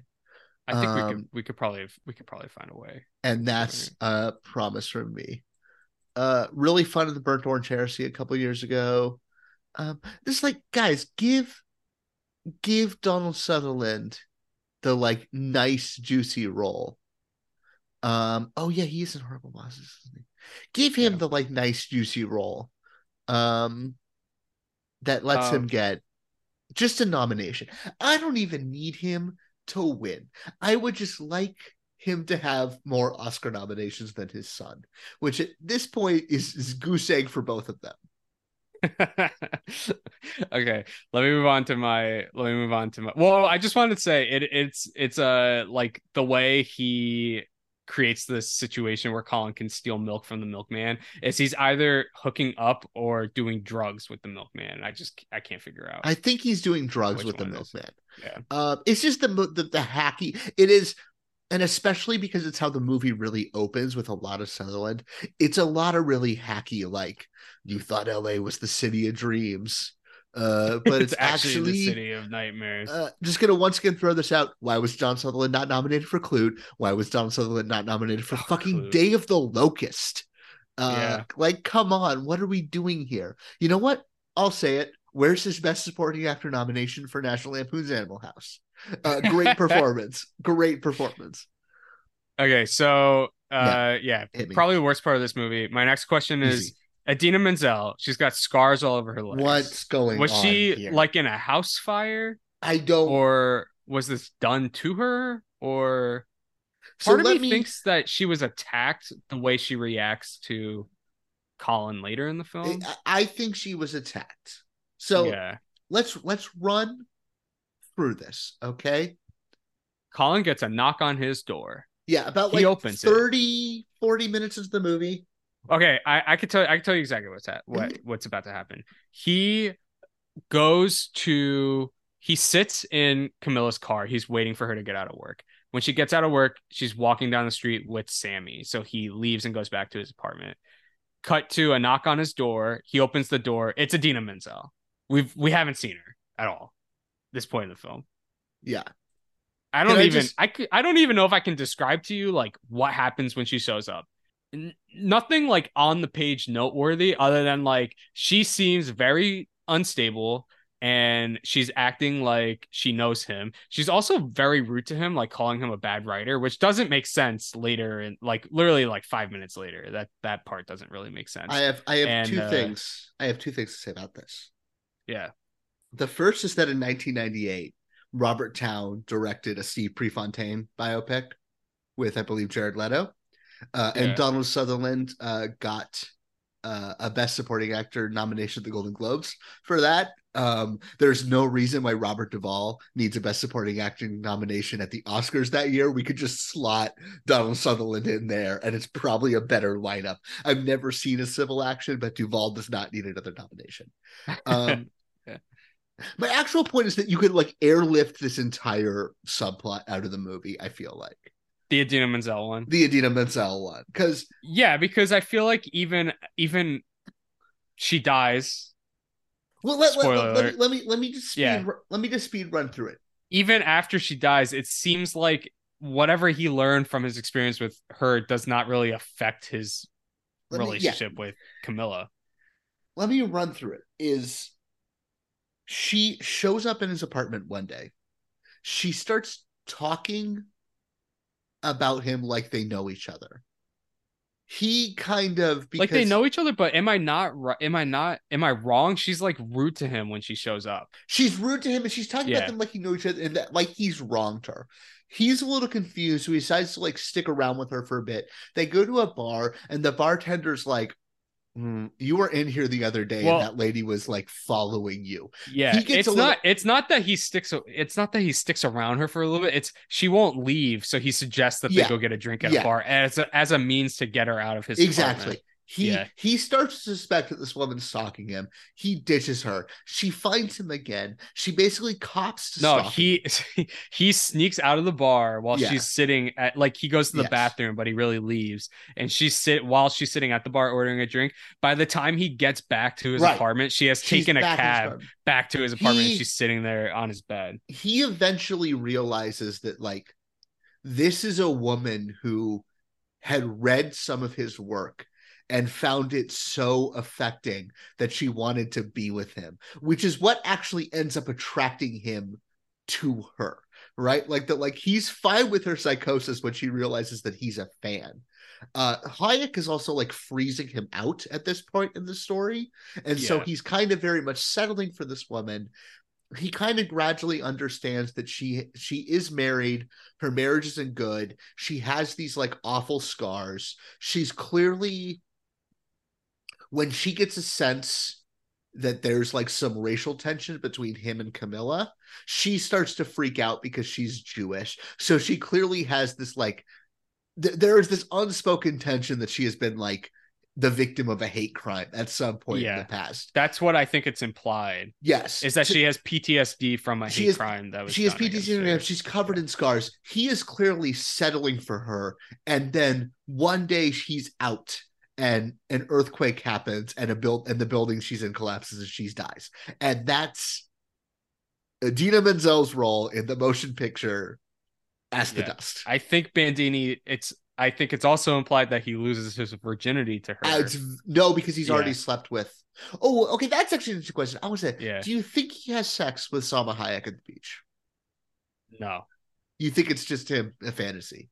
Yeah, because he's angry. Yeah, maybe. And he tries to he like kind of tries to drown her a little bit.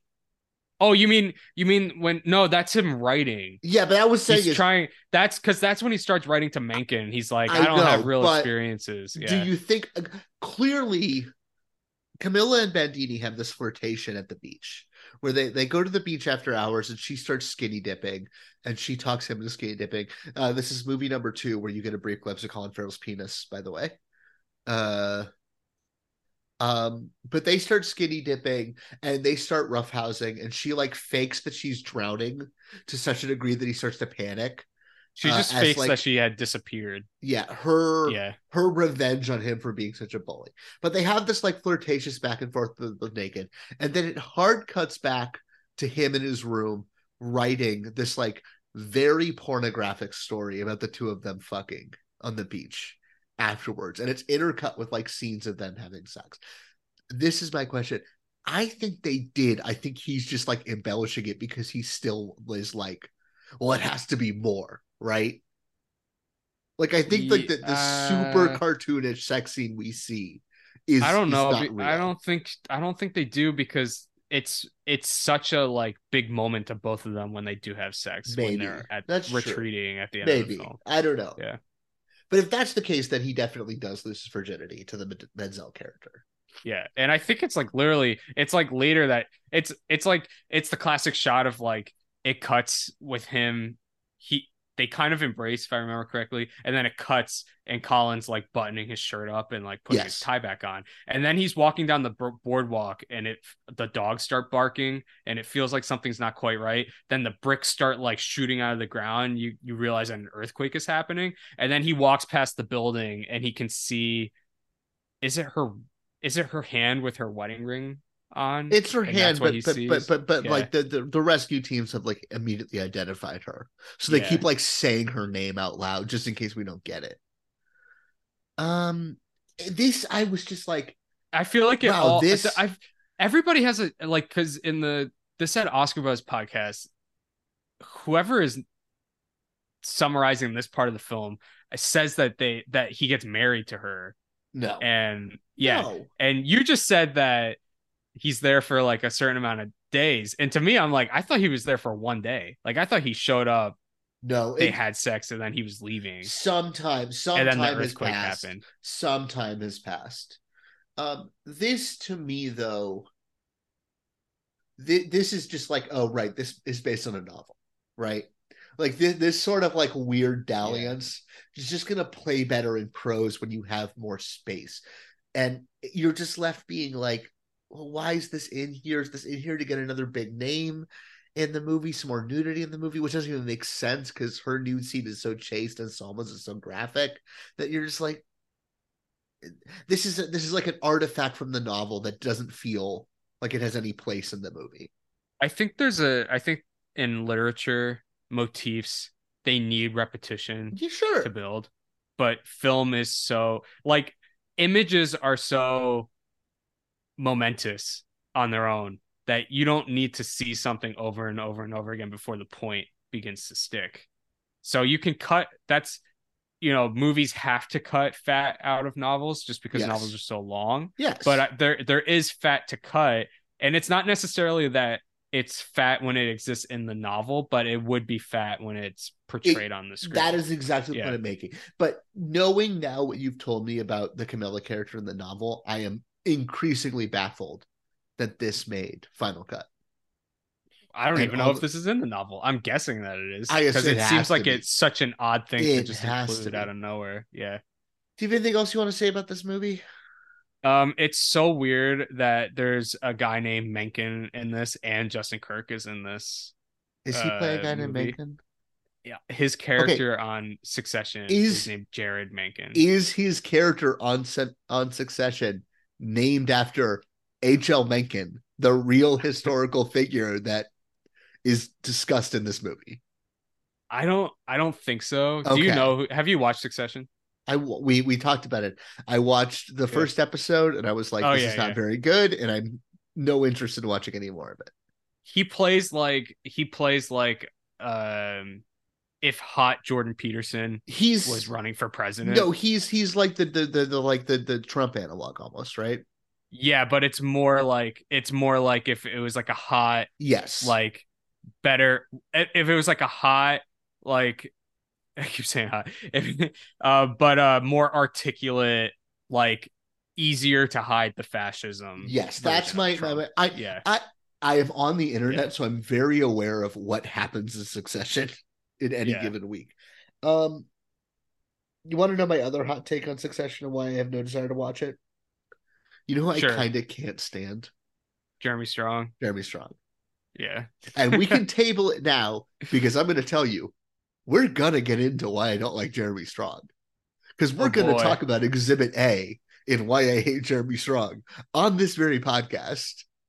Uh, I have Connor. I have vaguely alluded to like whenever we're like, "Is this the worst movie we've talked about?" I'm like, "Mm, but there's something coming up. and There's it's something okay I haven't pipe, seen I and haven't seen that movie Uh, uh, spoiler So- alert, gang. It's the fucking gentleman. It's gonna be a barn burner of an episode. um do you have anything else to talk I I got one thing I want to talk to you yeah, about. let me see. Let me check. tuberculosis is is uh contagious right I think so.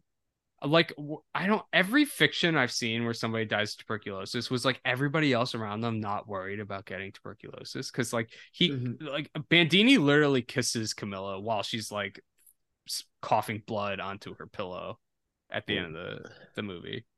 Can I? Can I just touch on two things? One brief and then one like an actual topic. Yeah, Uh, I think Colin Farrell is the only uh, Hollywood actor I've ever seen uh, pronounce Colorado correctly. Oh. yeah, because he does in this movie, and every time you see like big stars place people who are from Colorado, they always say Colorado, like they pronounce it like the actual word in Spanish, Addo, but it's Colorado, and he says that. Uh, the only thing wrong, It's a with good the best- accent. It's a he, it's a great it's accent. A good accent. The yeah, the only thing wrong with the best movie ever made, which is Molly's Game, and is otherwise an unimpeachable Oh, movie, is that they all say Colorado in that movie, and they never would. Otherwise, there is nothing wrong with Molly's Game. the best, dude. I'm just gonna let's just push on. when was the last time you watched Molly's Game? in theaters when it Watch it out. again, and you'll be like, to. "Oh right, this shit fucking cooks, baby." I just don't. The Michael Cera stuff is is very funny. You know who's playing in that, right? I yeah, he's playing a, a little Spider Man. You know, but he's also Spider-Man playing. action. But he's also playing one Benjamin wait. Affleck. Is he really? The, the the the performance is the performance is modeled off Tobey Maguire, but apparently some of the details apparently it's like 80% Tobey, like 20% Ben Affleck. That like Ah, occasionally there will I be stuff that. is actually more stories about Ben Affleck than Tobey. But mostly it's I Tobey. didn't even. I thought Ben Affleck didn't play poker. That's what that's what I heard. That's the rumors. That's what everyone said. I thought I was under the understanding that the reason he wasn't in Rounders was because he doesn't. Maybe he started later. poker. I don't Yeah, know. that is true. Yeah. Um, this is my this is my last thing I want to say. I want to throw this at you and see if you get it because I was thinking about this movie, right? Yeah. And I was thinking about the New World, a movie that is almost as good as this movie. and I was thinking about Alexander, a movie that is not as good as these movies. Almost as good as That's these fucking movies. No, insane. I'm just kidding. I'm kidding. I'm kidding. Alexander's the worst one we've watched, right? Easy, easy. Yeah. I don't know. American Outlaws was was pretty horrible. But we get you said it. Yeah. It's more There's this- interesting. But I mean, you know, It's you know what? American Outlaws is part of this, though, right? American Outlaws gets to be in the club for what I'm about to say. I've been seeing a lot lately. I don't know what it is, but like, do you know the sort of recursive discourse that pops up about iPhone face? That there's this idea Mm. that like Oh, that's like contemporary stars, there's Yeah. just something about like Gen Z and younger millennial stars where they're like they, their their faces are too contemporary and they don't work in period pieces. The idea is like when you're watching a a, a when you're watching a period piece and you're like that person has seen an iPhone. before. Exactly. Like Yeah. you that is a face that knows what an iPhone is. Yeah. watching these three period pieces in a row, I am struck by this this intangibility of Colin's face, where it's not so much that Colin has the sort of face that fits in naturally to antiquity, the colonial era, or the depression, but it's that there's something about his face that like exists out of time right? Yeah. That like you can slot him into any era because he never looks like a normal person in any era. He's always going to be the somewhat enchanting figure and that's why he can lock into all these these time periods so well cuz like if I described the the fit in the new world, right? To you, you would be like that's ridiculous. This like you know, water soaked, sun drenched male With an earring. with an With earring. earring. But you watch it in the movie and you're like, and tattoo Well- like tribal tattoos. and tribal He also has tribal yeah, tattoos. but you watch you watch him in the movie and you're like, but he's he somehow is beyond association with time. Does that make sense? it does, yeah. And I, get I think it's the same here that like there's something almost classical about his beauty that lets him be this like postmodern riff on a studio era movie star in a way that your Damons and your Afflecks and your other big stars of this era aren't. Can I add something to this Yeah. discussion? We can get back to his face Sure. specifically.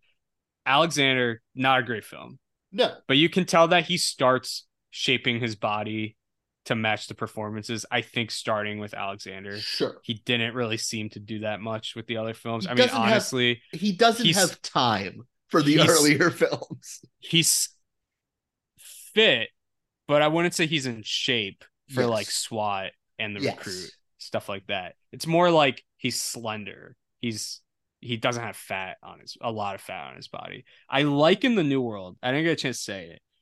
I like in the New World that he's built like an outside linebacker, like what you would imagine a soldier of that Sure. century is like actually built like.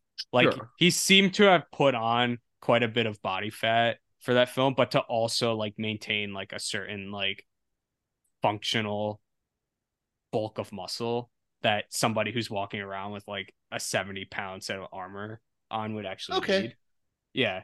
And it's he he looks far bigger in that film than in this one. He he actually does look like kind of a starving writer. He seemed to have lost a, a decent amount of But it's not, muscle. you know, we talked about Yeah. Christian Bale's like showiness last week. It's it's not it's as not that. it's it's only noticeable when you're watching these films week to week, Yeah. like that, and you're only watching Colin Farrell stuff. You know what I mean? And you're be- I'll be- progressing the way that we're progressing with it.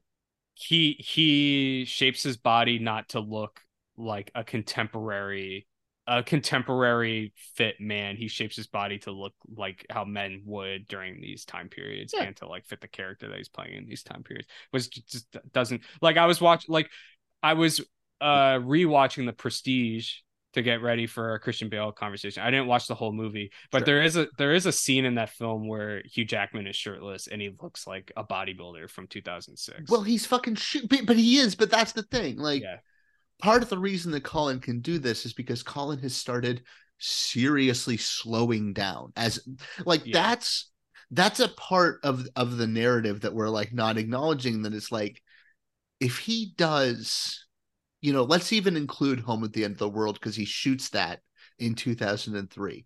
But if he does 10 movies in between 2000 and 2003, right? Then Mhm. he has done in functionally like the equivalent window, he's done what? Three movies? Right? Like he's he's on these obvious obviously this is not like this massive epic shoot like Alexander and New World are, but he's you know, he's on longer shoots and he's taking longer breaks He's- between the movies. there's more prep time. So he has the prep up, time to do yeah. that, which is obviously about to stop because he's about to go like he's about to like settle into the pace. I think come 2009, he's going to settle into the pace that I think of him as now, which is like four movies a year, right? Yeah, but he's still he's still like But the I mean, Lanthimos films. He puts on weight Yeah, and then he takes it off immediately for some stuff. I, I'm and he gets down to like a really low body fat percentage for some of the films we're about to see. Yeah, I And- want to. Yeah, I, I had not had this thought, but now that you put this thought, I kind of want to chart this like we've been charting the accents, and I think I'll be watching for it. this movie comes out in March. I think he's out of rehab by this point. No, actually, he's he might still be in rehab when this. Yeah, I don't. I, I yeah. I have not found much on the actual rehab dates. He he's in. I know. All I know is that when the New World is making its theatrical Yeah. run, he he could not do the PR because he was Yeah. in rehab. it Yeah.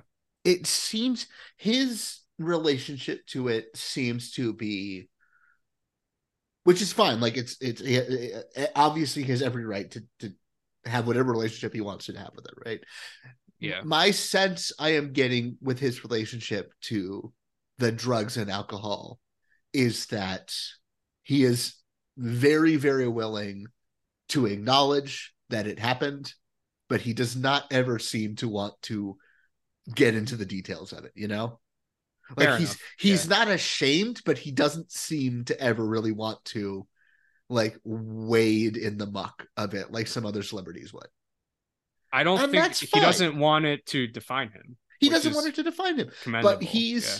he will he is very open to the fact that he went to rehab he obviously went to rehab again a few years ago like he doesn't seem to be ashamed about acknowledging that but i cannot i'm not done a massive amount of looking obviously uh he does not seem to be that vocal about his experiences in rehab nor does he have to be Yeah. uh but yeah we are we are coming up on the end of bad boy college. It's so interesting right? Because i am like charting this headspace in my brain of like in bruges as this sea change because of it being like the first time he's really taken seriously.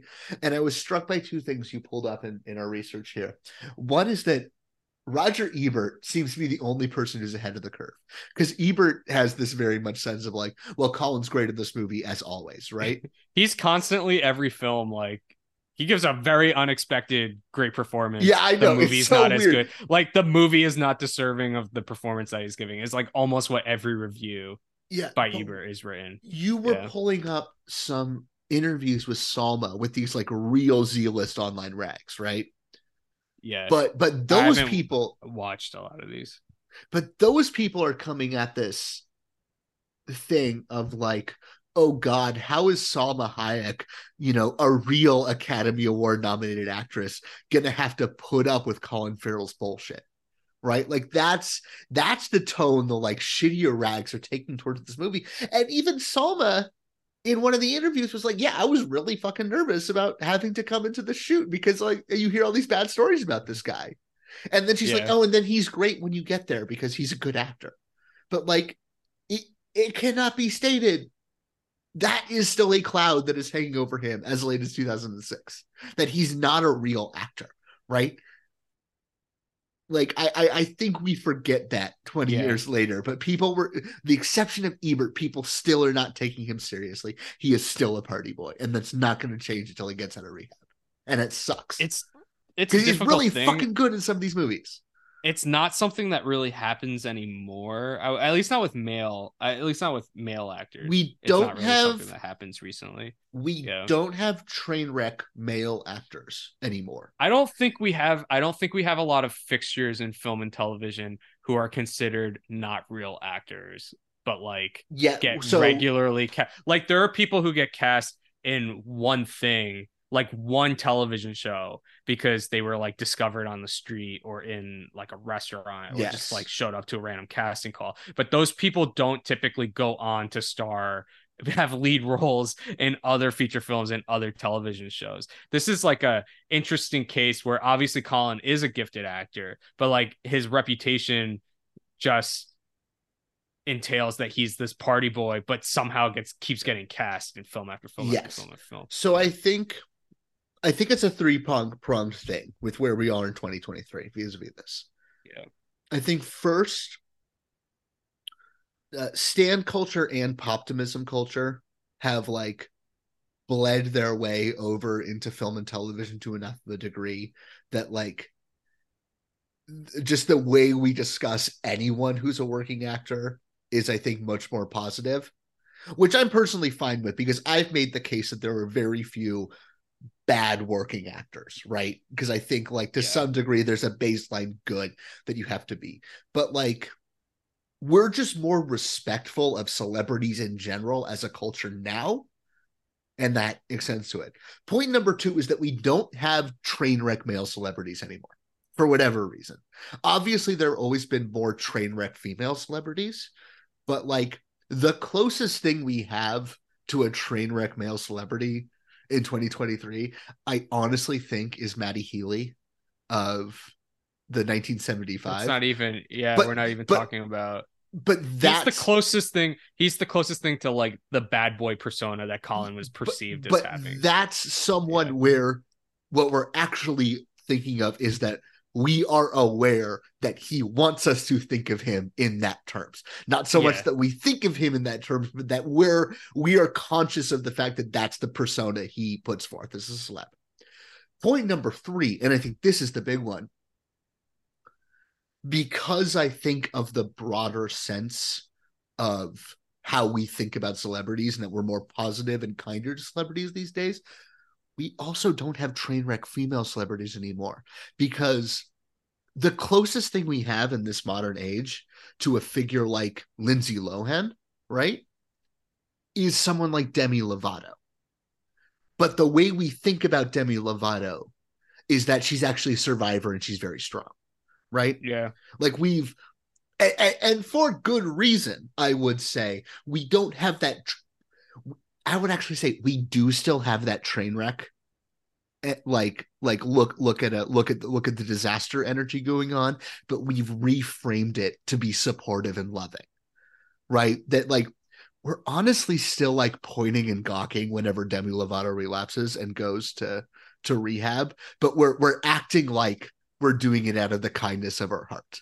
Do you get what I'm how would saying? you how would you place Ezra Miller in this discussion? Ezra Miller is different because as Ezra it's Miller. such a straight. It's not like partying. It's like such a strange type of First of all, yeah, it's it's train it's wreck. Not, Like the shape of the wreck is so weird. I don't think that that's the other thing though is that Ezra that Ezra Miller is still a star is because a major corporation put all their chips on Ezra Miller too long ago Yeah, to have pulled out. And Yeah. therefore the machine needs Ezra Miller to be a star. But also what that ended up being was Warner Brothers fucking clamped down on Ezra Miller and like won't let Ezra Miller out of the compound, right? And like Ezra Miller did the like I'm so sorry tour. I mean, I guess I guess a better analogy is almost Shia LaBeouf. But like people's response to Shia LaBeouf was to be like, no, we're not, you're you're done, right? Like you get that like bad boy male Yeah. star energy anymore, and people are just that's like, also more. out- that's also more door. along the lines of the Ezra Miller context, though. but even where his- before the, the, allegations his came wreck out, is a different shape.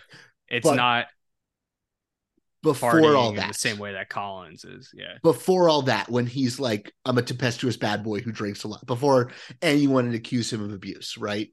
Like, yeah, or like someone like Pattinson, where Pattinson's like, I'm a weird little freak. Leto is the same way, where it's like they they have this like destructive chaos energy, but it's entirely professional, right? Like, and then I guess you have like a the uh, is contemporary closer. bad boy. I guess you also have like a case like this, but this most of this also happened years ago, so it's more in line with with what was happening with Colin in 2006. But like Zac Efron having issues with alcoholism, but a lot of it, it a lot of it wasn't public until he had already like come to terms with his issues with He's alcoholism. he's you know not what I at mean? clubs though, right? Efron wasn't out Yeah. like yelling at Paps. That that's the big difference. It wasn't like the public knew this was happening and Yeah, watched him like aim towards recovery. exactly. It was like he came out and was like, "I'm a recovered alcoholic," and people were like, "Oh, I didn't know that about you." yeah. I think that happens more often now yes. Then, unless you want to talk about Affleck, who just seems to have a wreck every like five A- years. Again, Affleck Yeah. is different because the, the the I've said this, but the juice of Yeah. Affleck is that he's the most relatable celebrity. Like truly, um, he feels the most human. Um, I mean, I guess the the the, the end all be all of this is that uh, what's Austin Butler doing on a Saturday night? And we, the answer is we just don't like know, I right? think he's just like hanging out with Paul McCartney's daughter and listening Sure. to vinyl. That's what it sounds like. I Um, mean, there's there's the other side of it, which is that a lot of the bad boy energy gets shifted onto rappers and athletes. And there's a Yeah. totally a racialized element of that. Because if we're looking at like who are the male celebrities who are still getting into like altercations in public and having like weird pap incidents and fighting with people and have like vocal drug problems, it's it's, it's rappers and athletes and we're we're more willing to have that like gawking energy because they're black and that's just it that's just it I Do you have want to anything more to say about this movie I want to cover one thing. Yeah. Just I just want to bring this up Oh. because I kind of blew you off when you asked before. You Oh. asked if uh Justin Kirk's character Jeryd Mencken on Succession was named after the real H.L. Mencken Mencken. that is yeah, H.L. Mencken, the publisher who's for doing Yes. this movie. Um did you see the thing that happened with Matthew Macfadyen's character Tom Wambsgans? Um the theory about where his so i did see from. that and then i saw what's who's jesse armstrong saying like weird coincidence that's all it is Well, Je- yeah. So a lot of people think uh, due- spoilers it's spoilers too much to get into, but due to the end of the show, a lot of people think that Tom Wambsgans, a fictional character, is named after a baseball player from the tens and twenties named Bill Wambsganss, who's I think the only baseball player ever in Major League history to um to complete an unassisted triple play in the world series in the World Series. In the world series he's the Okay. only he's the only person to do an unassisted triple play in the world series I've And never he- seen an unassisted triple play. That's so insane to think I've about. seen assisted triple plays. Yeah. So if Um, if like you know whatever, uh, then Jesse Armstrong was like, "We're all British and Well, none of us know anything about because- baseball." Yeah. because because the the whole idea of the show is that there are these three people feuding to win and people are like well that that's such a weird name that could be a hint that we don't he's to going waste to, time win this. People people understand yeah, what Succession yeah. is about. Yeah. Um, but I was just saying, so like maybe he he is named Maybe, who knows? Mencken. Nobody knows. But some people will say yes, other people will say no. Um, the the the here's what I'll say about the Whamscam thing, even though they say they don't want to say it's a coincidence, I believe them. But the way this theory was floated to me was that this is a show called Succession, in which the protagonists are named Roy, which means king, right? You track that, Yeah. obviously. And then a major character on the show is named Wambsgans. Like, how do you come up with that name?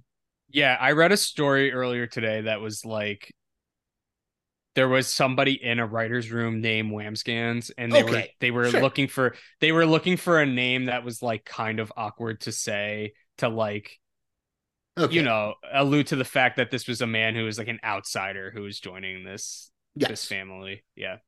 Um. Okay. Man, maybe I I'm gonna- Succession another shot. I have a list here that is taken from uh, just a random list on IMDb of non of non Italian actors who played Italian. Oh, this is great. in fiction. Do you want to take a guess who these pro? You know, it might not cover everything, but I have out in front of me three prominent characters from The Godfather who are Italian who were played by non-Italian. Well, James actors. Caan. James Caan is one. He was German Jewish. Yeah. played Sonny Corleone. Bro, can we sidebar for a second? Yeah. Uh, so I, as I've said, I'm I, I'm in LA. I've been in LA for a couple of days. Um, I went to the Academy Museum, like the Oscars Academy Museum, the other Yeah. day. Uh, incredible. Highly recommended to anyone. But they've got this whole um Godfather wing of the exhibit, which is great. But like the marquee space of the Godfather exhibit is that they've got like a little documentary about the casting that includes a lot of the like screen tests that people do, including the Uh, like, like the one with De Niro. Well, yeah. that's what we say. The the mythical uh screen test where Marlon Brando in the moment like decides to stuff his cheeks. Oh, they have one that. there? Yeah, but the Yeah. one that blew my mind is they have De Niro reading for Sonny, Sonny. and they have Caan reading for Michael. Uh, yeah. They also have Talia Shire reading for Kay, which strikes me as disaster. And I'm like debating if she was just sitting in on the screen test for whoever was testing Yeah, for Michael strange. at that point. That doesn't Um, make any sense. The whole thing with Kay is she's not Italian. exactly. It doesn't. to She be. has to have been sitting. Yeah. Uh, but no, these screen tests are great, and the De Niro, the De Niro Sonny stuff is so. It wouldn't have worked. It's like too silly. I've seen that one so many times. It's he's so doing a lot of um what's his Mean Streets character name? Johnny Boy, exactly. John- right? Where he's Yeah, got like with the, long hair and the ponytail and the hat. He's got the fedora on. Yeah. He's got the fedora on. Yeah, it's so cool though. Um, who else in The Godfather is not Italian? okay. Just, just yeah. Um, the Godfather himself, is Brando, not Italian? German, Dutch, English, Irish. Interesting. Okay, yeah, Brando. Um. Oh, it said his his his uh surname was originally Brandow. Oh, that makes yeah. There we go. There we and then changed to Brando when he became an actor. I guess he is most famous otherwise for playing like Poles, right? Like Stanley Kow- Kowalski, right? Kowalski, and and the guy he plays it on the waterfront is also like Germanic, right? Like or Polish or something. Uh, I would assume. Man, wait. I I've actually should find this up out now. So on the waterfront takes place in Hoboken, and Mm. Hoboken was basically only Irish, German, and then there were like five Italians, and one of them happened to be Frank Sinatra. but like, it was not an Italian town. You- he plays what's a, he plays an Irish guy, Terry Malloy, Terry Malloy, yeah, Malloy, right? Yeah. But you know, it's a fucking great movie on the waterfront. on, on the fucking waterfront. Yeah, Sorry, I love LA Um, Kazan. Sorry, sorry. we have a character from The Godfather Part Three. Oh, that's not a a real movie. Is it the George Hamilton character? Is he playing Italian? Because Andy Garcia is Cuban. oh, of He's not course, Andy Garcia is Cuban. Yeah. Okay. Uh, we have two characters from Goodfellas. Is it Leo? Well, Liotta isn't playing Italian, and neither is De Niro. Well, Uh, he's playing half Italian. Yeah, and De Niro's playing half Italian. Yeah, is it those two? Liotta is Scottish. Was Yeah, adopted I by knew that. Italian American parents. Henry Hill's brother in the movie. Do you remember who plays him? No, It's What? kind of a cameo, but it's a pre-cameo. Kevin Corrigan plays Henry Hill's brother. he Kevin does. Corrigan is Puerto Rican and Irish. I Yeah. love Kevin Corrigan. He is one of my favorite. He's in a actors. wheelchair in Can the I- movie. He's in a I- wheelchair. God. Yeah. Uh, can I float you a theory that I've that I've floated many times in the past and has never done me wrong? About Kevin Corrigan. oh yes. what is it? If Kevin Corrigan's in the movie, it's a good movie. It's a good movie. A Yeah. hundred. Hu- it's it's like what De Niro used to say about um. Oh my God, who's the guy from Paris, Texas? Oh, um, um, Harry Dean Stanton. yeah. Ebert Ebert had a thing that like if Harry Dean Stanton's in a movie, it's a good movie because Harry Dean Stanton's in it. That's, I mean, that's that- also true. Yeah, but I truly feel about that about Kevin Corrigan, but it's not so much I think that I like Kevin Corrigan as an actor or I'm always excited to see him show up. It's that if someone's thinking to cast Kevin Corrigan, they're probably making like an interesting movie. They know what they're doing. Yeah, because like Um, that's I the sort of actually- I take back makes. what I just said because uh, uh, Harry Dean Stanton is in uh, OG Avengers, and I don't like that movie. So Oh, moving he's on. great in that movie, and that movie rules. I don't like OG Avengers. No, I don't what- like what the most of Marvel fuck? Yeah, Uh, we're doing All right, we have, fucking uh, Downey Jr. buddy. three, uh, three, three to six prominent characters from the Sopranos universe. Never seen The Sopranos. I'm just that. telling you right now, by the way, uh we are doing a Kevin Corrigan uh Mount Rushmore when we get to Kevin Corrigan in this What is podcast. he? uh, what don't is- look it up, and I'm not telling you. You're just gonna be watching a movie one day, and Kevin Corrigan's gonna be in it, show and you're gonna be like, "Fuck, we're doing the Rushmore." That's okay. I'm prepared to. I'm I'm prepared to do Kevin Corrigan. We're actually doing a lot Um, of Rushmores on that episode because a lot of people are in that movie. I can tell Um, you right now, if number one's not The Departed, what are you what are you doing? What are you doing? Just throwing heaters in The Departed. I know what um, number one is, and it's not The Departed. It's, it's The Departed. It's not. Uh, okay, so both of Tony Soprano's children are are not Italian. Jamie Lynn Sigler, who plays Meadow Soprano, is Jewish, Romanian, Yes, Polish, Jamie Lynn Sigler, sure. Cuban, and Robert Iler is um Don't know who that is. The- You forget he that I've is the bully that beat up young uh Ben Affleck in Daredevil when it's like pre when it's like little kid. oh, okay, like yeah, blind yeah, kid yeah. Ben Affleck. Yeah, that's Who else that's is not AJ Italian? Soprano. Um, David Proval is Romanian Jewish. Don't know he who that is. Was Richie Aprile in The Sopranos? He was Tony in Mean Streets, the guy with the tiger. Yes. in Mean Streets. Okay. Yeah. Yep. Then you have the Many Saints of Newark. You want to take any guesses for for those three? Uh, Literally, I'm like, well, Liotta. We just said Liotta.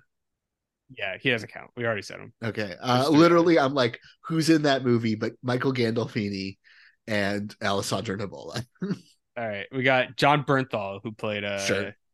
Giovanni Soprano. He's also plays Lee Iacocca in Ford vs Ferrari, so he's done the Italian thing twice. Uh, you know what Um, Jon Bernthal can do? Anything? Anything he fucking wants to do. no.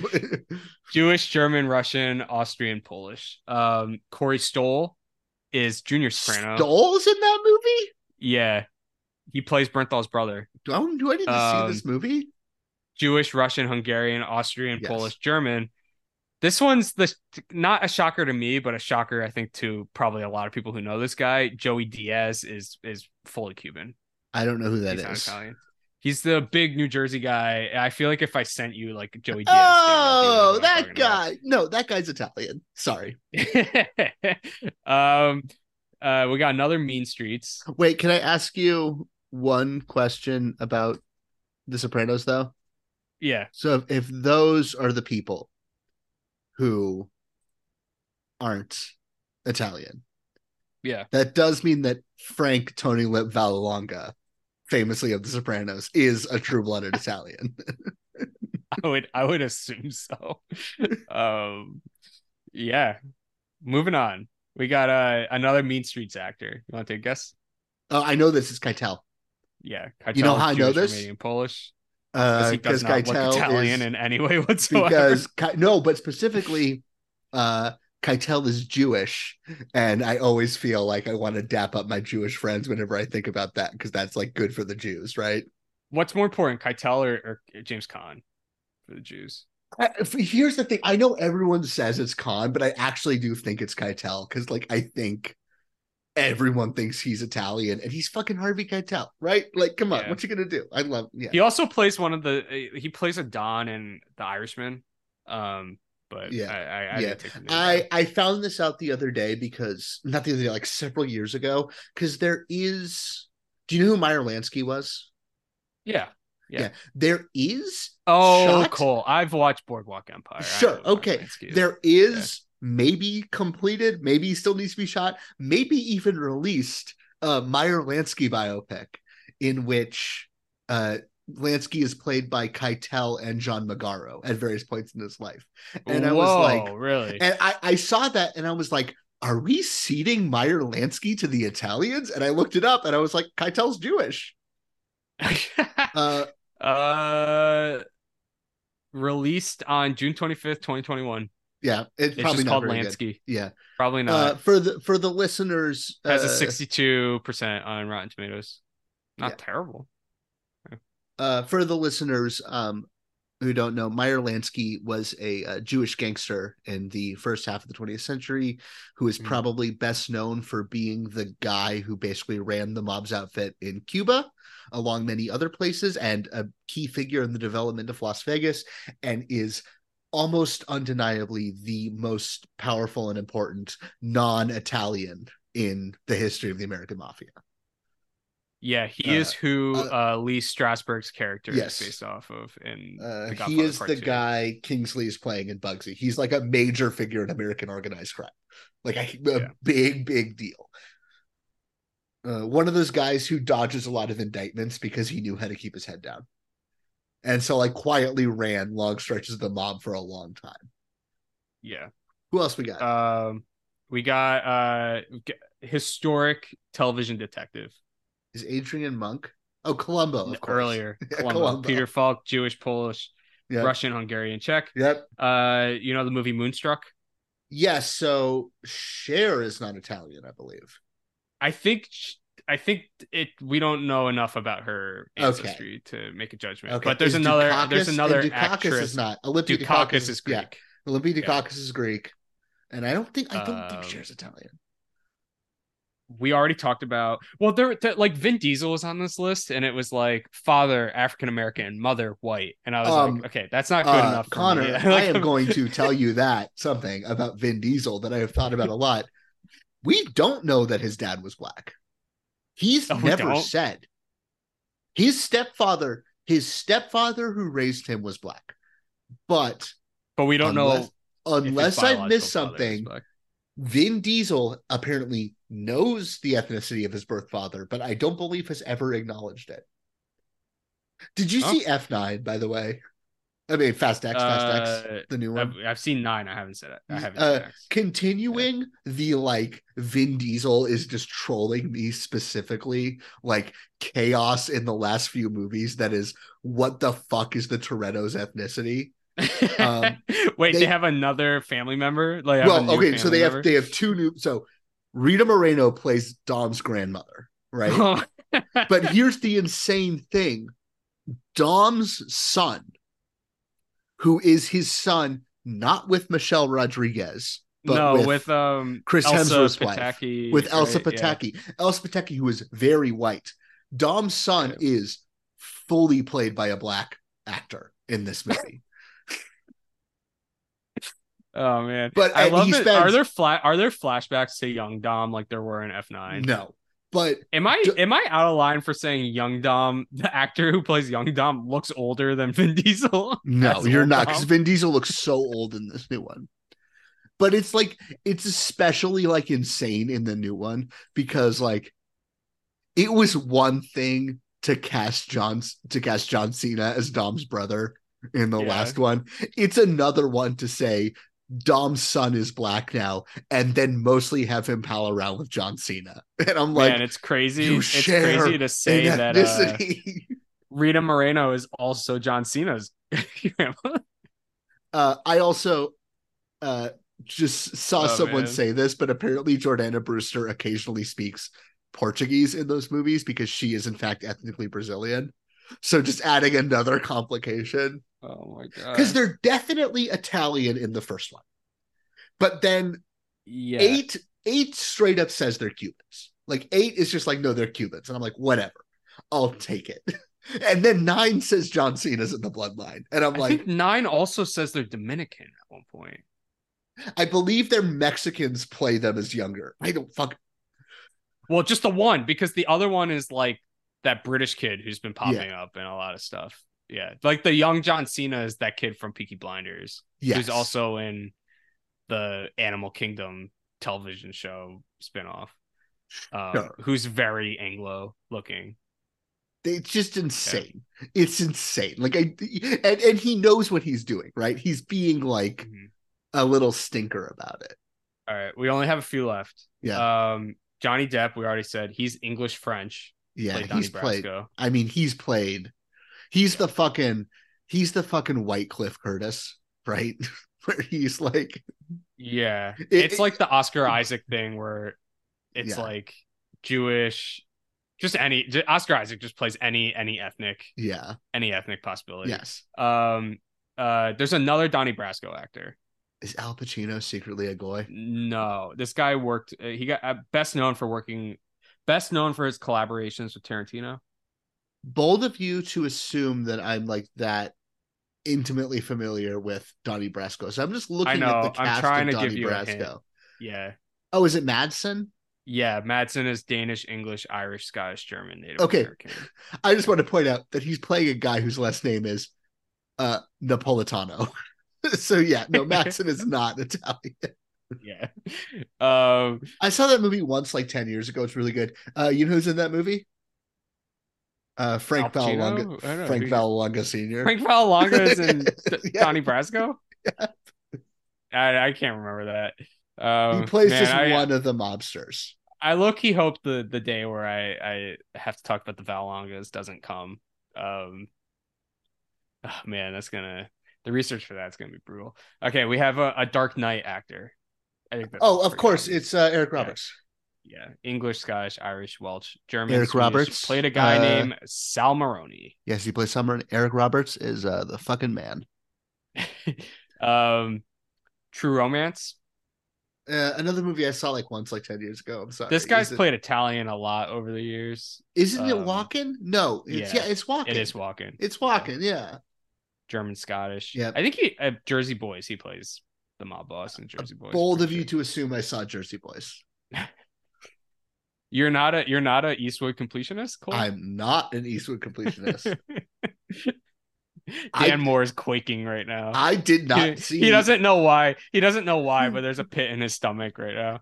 Um, Okay, okay. Not only am I not an Eastwood completionist, I think I have seen less than ten Clint movies. really, Interesting. Truly. Uh, there's an actor from A it. Star Is Born. I'm gonna. I wonder if you're just gonna get this off, like right off the bat. Is it the Dice Man? Yeah. it's Yeah, I knew Man. that. Andrew Dice Clay plays Lady Gaga's dad in it. yeah, Very he's Italian honor. He's honorary. You know, he's honorary He's Italian. Jewish. Um, we have.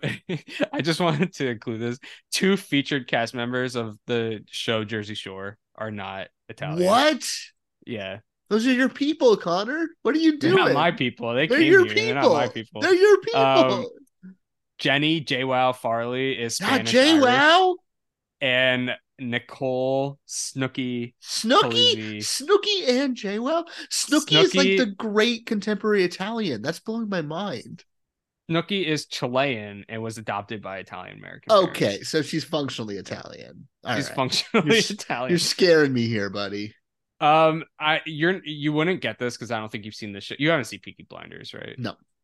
Yeah. Uh, Adrien Brody plays a guy named Luca Changretta Sure, in Peaky Blinders. I'll allow it. Yeah, he's Hungarian Czech. That's my list. Okay, I have seen I have seen exactly ten Clint directorial efforts. Wow, exactly ten. Exactly ten. Should I guess what they are? No, that wouldn't be interesting. I'll just tell you, uh, going from oldest to newest, and this is what's going to make Dan Moore want to kill me. Going from oldest to newest, I have seen Unforgiven, Mystic River, Million Dollar Baby, Flags of Our Fathers, Letter from Iwo Jima, Changeling, J. Edgar, American Sniper, The Great American Film Sully, and Richard Jewell. Those are the ones I've seen. I'm just I'm just laughing because you just like you skipped Gran Torino. I've never you seen went, Gran you Torino. Went change, you went changeling to J. Edgar, which is uh, didn't see Gran me laugh. Torino or Invictus or Hereafter. You skipped American Sniper and you went to Sully, right? No, I've You seen said- American Sniper. I've seen oh, American oh, you, Sniper. okay, you saw American Sniper. You know what the difference? So what did him- what did wait? So you went J. Edgar, American Sniper, Sully, and then have you seen Richard Jewell? Richard, Richard Jewell. Jewell. Yeah, but you haven't seen the Mule and Nope. you haven't seen Cry Macho. Nope. Hmm. Connor, look me in my eyes right now. Look me in my eyes. Are either of those movies as good as Sully? I've never seen Cry Macho, and the Mule, the Mule is not. Because you know what's a great movie is Sully. Do we have anything else we left to say? We're about to hit three hours on this one. no, no. Can I just All say right. something I've been thinking about like the last? we- We're recording this like three days after we recorded the last one. Yeah, we're um, banking because I'm. I'm very busy Yeah. for the next two weeks. Um, but I'm just thinking about our Christian Bale conversation a lot, and I Sure. think I there's something I wanted to say that I didn't articulate Sure. during that episode, which is I don't think Christian Bale is passionate about making good cinema, and I think Colin Farrell is actually. Uh, yeah, I don't know I- if he always was, but he definitely I- has become passionate about. Me. I kind of got that from what you were saying Yeah. last week, and I understand what you're saying. So that's Ask the and Dust. that is why we're talking about Colin Farrell and not Christian Bale. Yeah, well, we we wouldn't talk about. Christian Bale because I don't want to watch half of those movies. To be honest, like five David O. bad. Russell films, yeah, Yeah, and two Adam McKay films. yeah, and fucking Ford versus Ferrari. Um. Oh my god. Anyway, that's been Ask the Dust. Uh, Connor, you want to plug the Instagram? No, not yet. Please remember to uh, rate, review, subscribe. Uh, tell a friend. Next week's the big one, gang. Yeah. Next week's the fucking mother of them all. We'll see how it turns out. I'm. Very we'll see if we continue doing this podcast after. Yeah, uh, join us. in next week when we get into a blowout, knockdown, dragout fight about the 2006 Michael Mann film Miami Vice uh, theatrical cuts only in this household. Are we fighting each other? Yeah, because you hate Miami oh. Vice. oh yeah, I didn't know that was the, the stance that was handed to me. Um, but uh, until then, yeah, fuck Christian Bale. Back. I can feel it coming in the air tonight. Oh Lord. I've been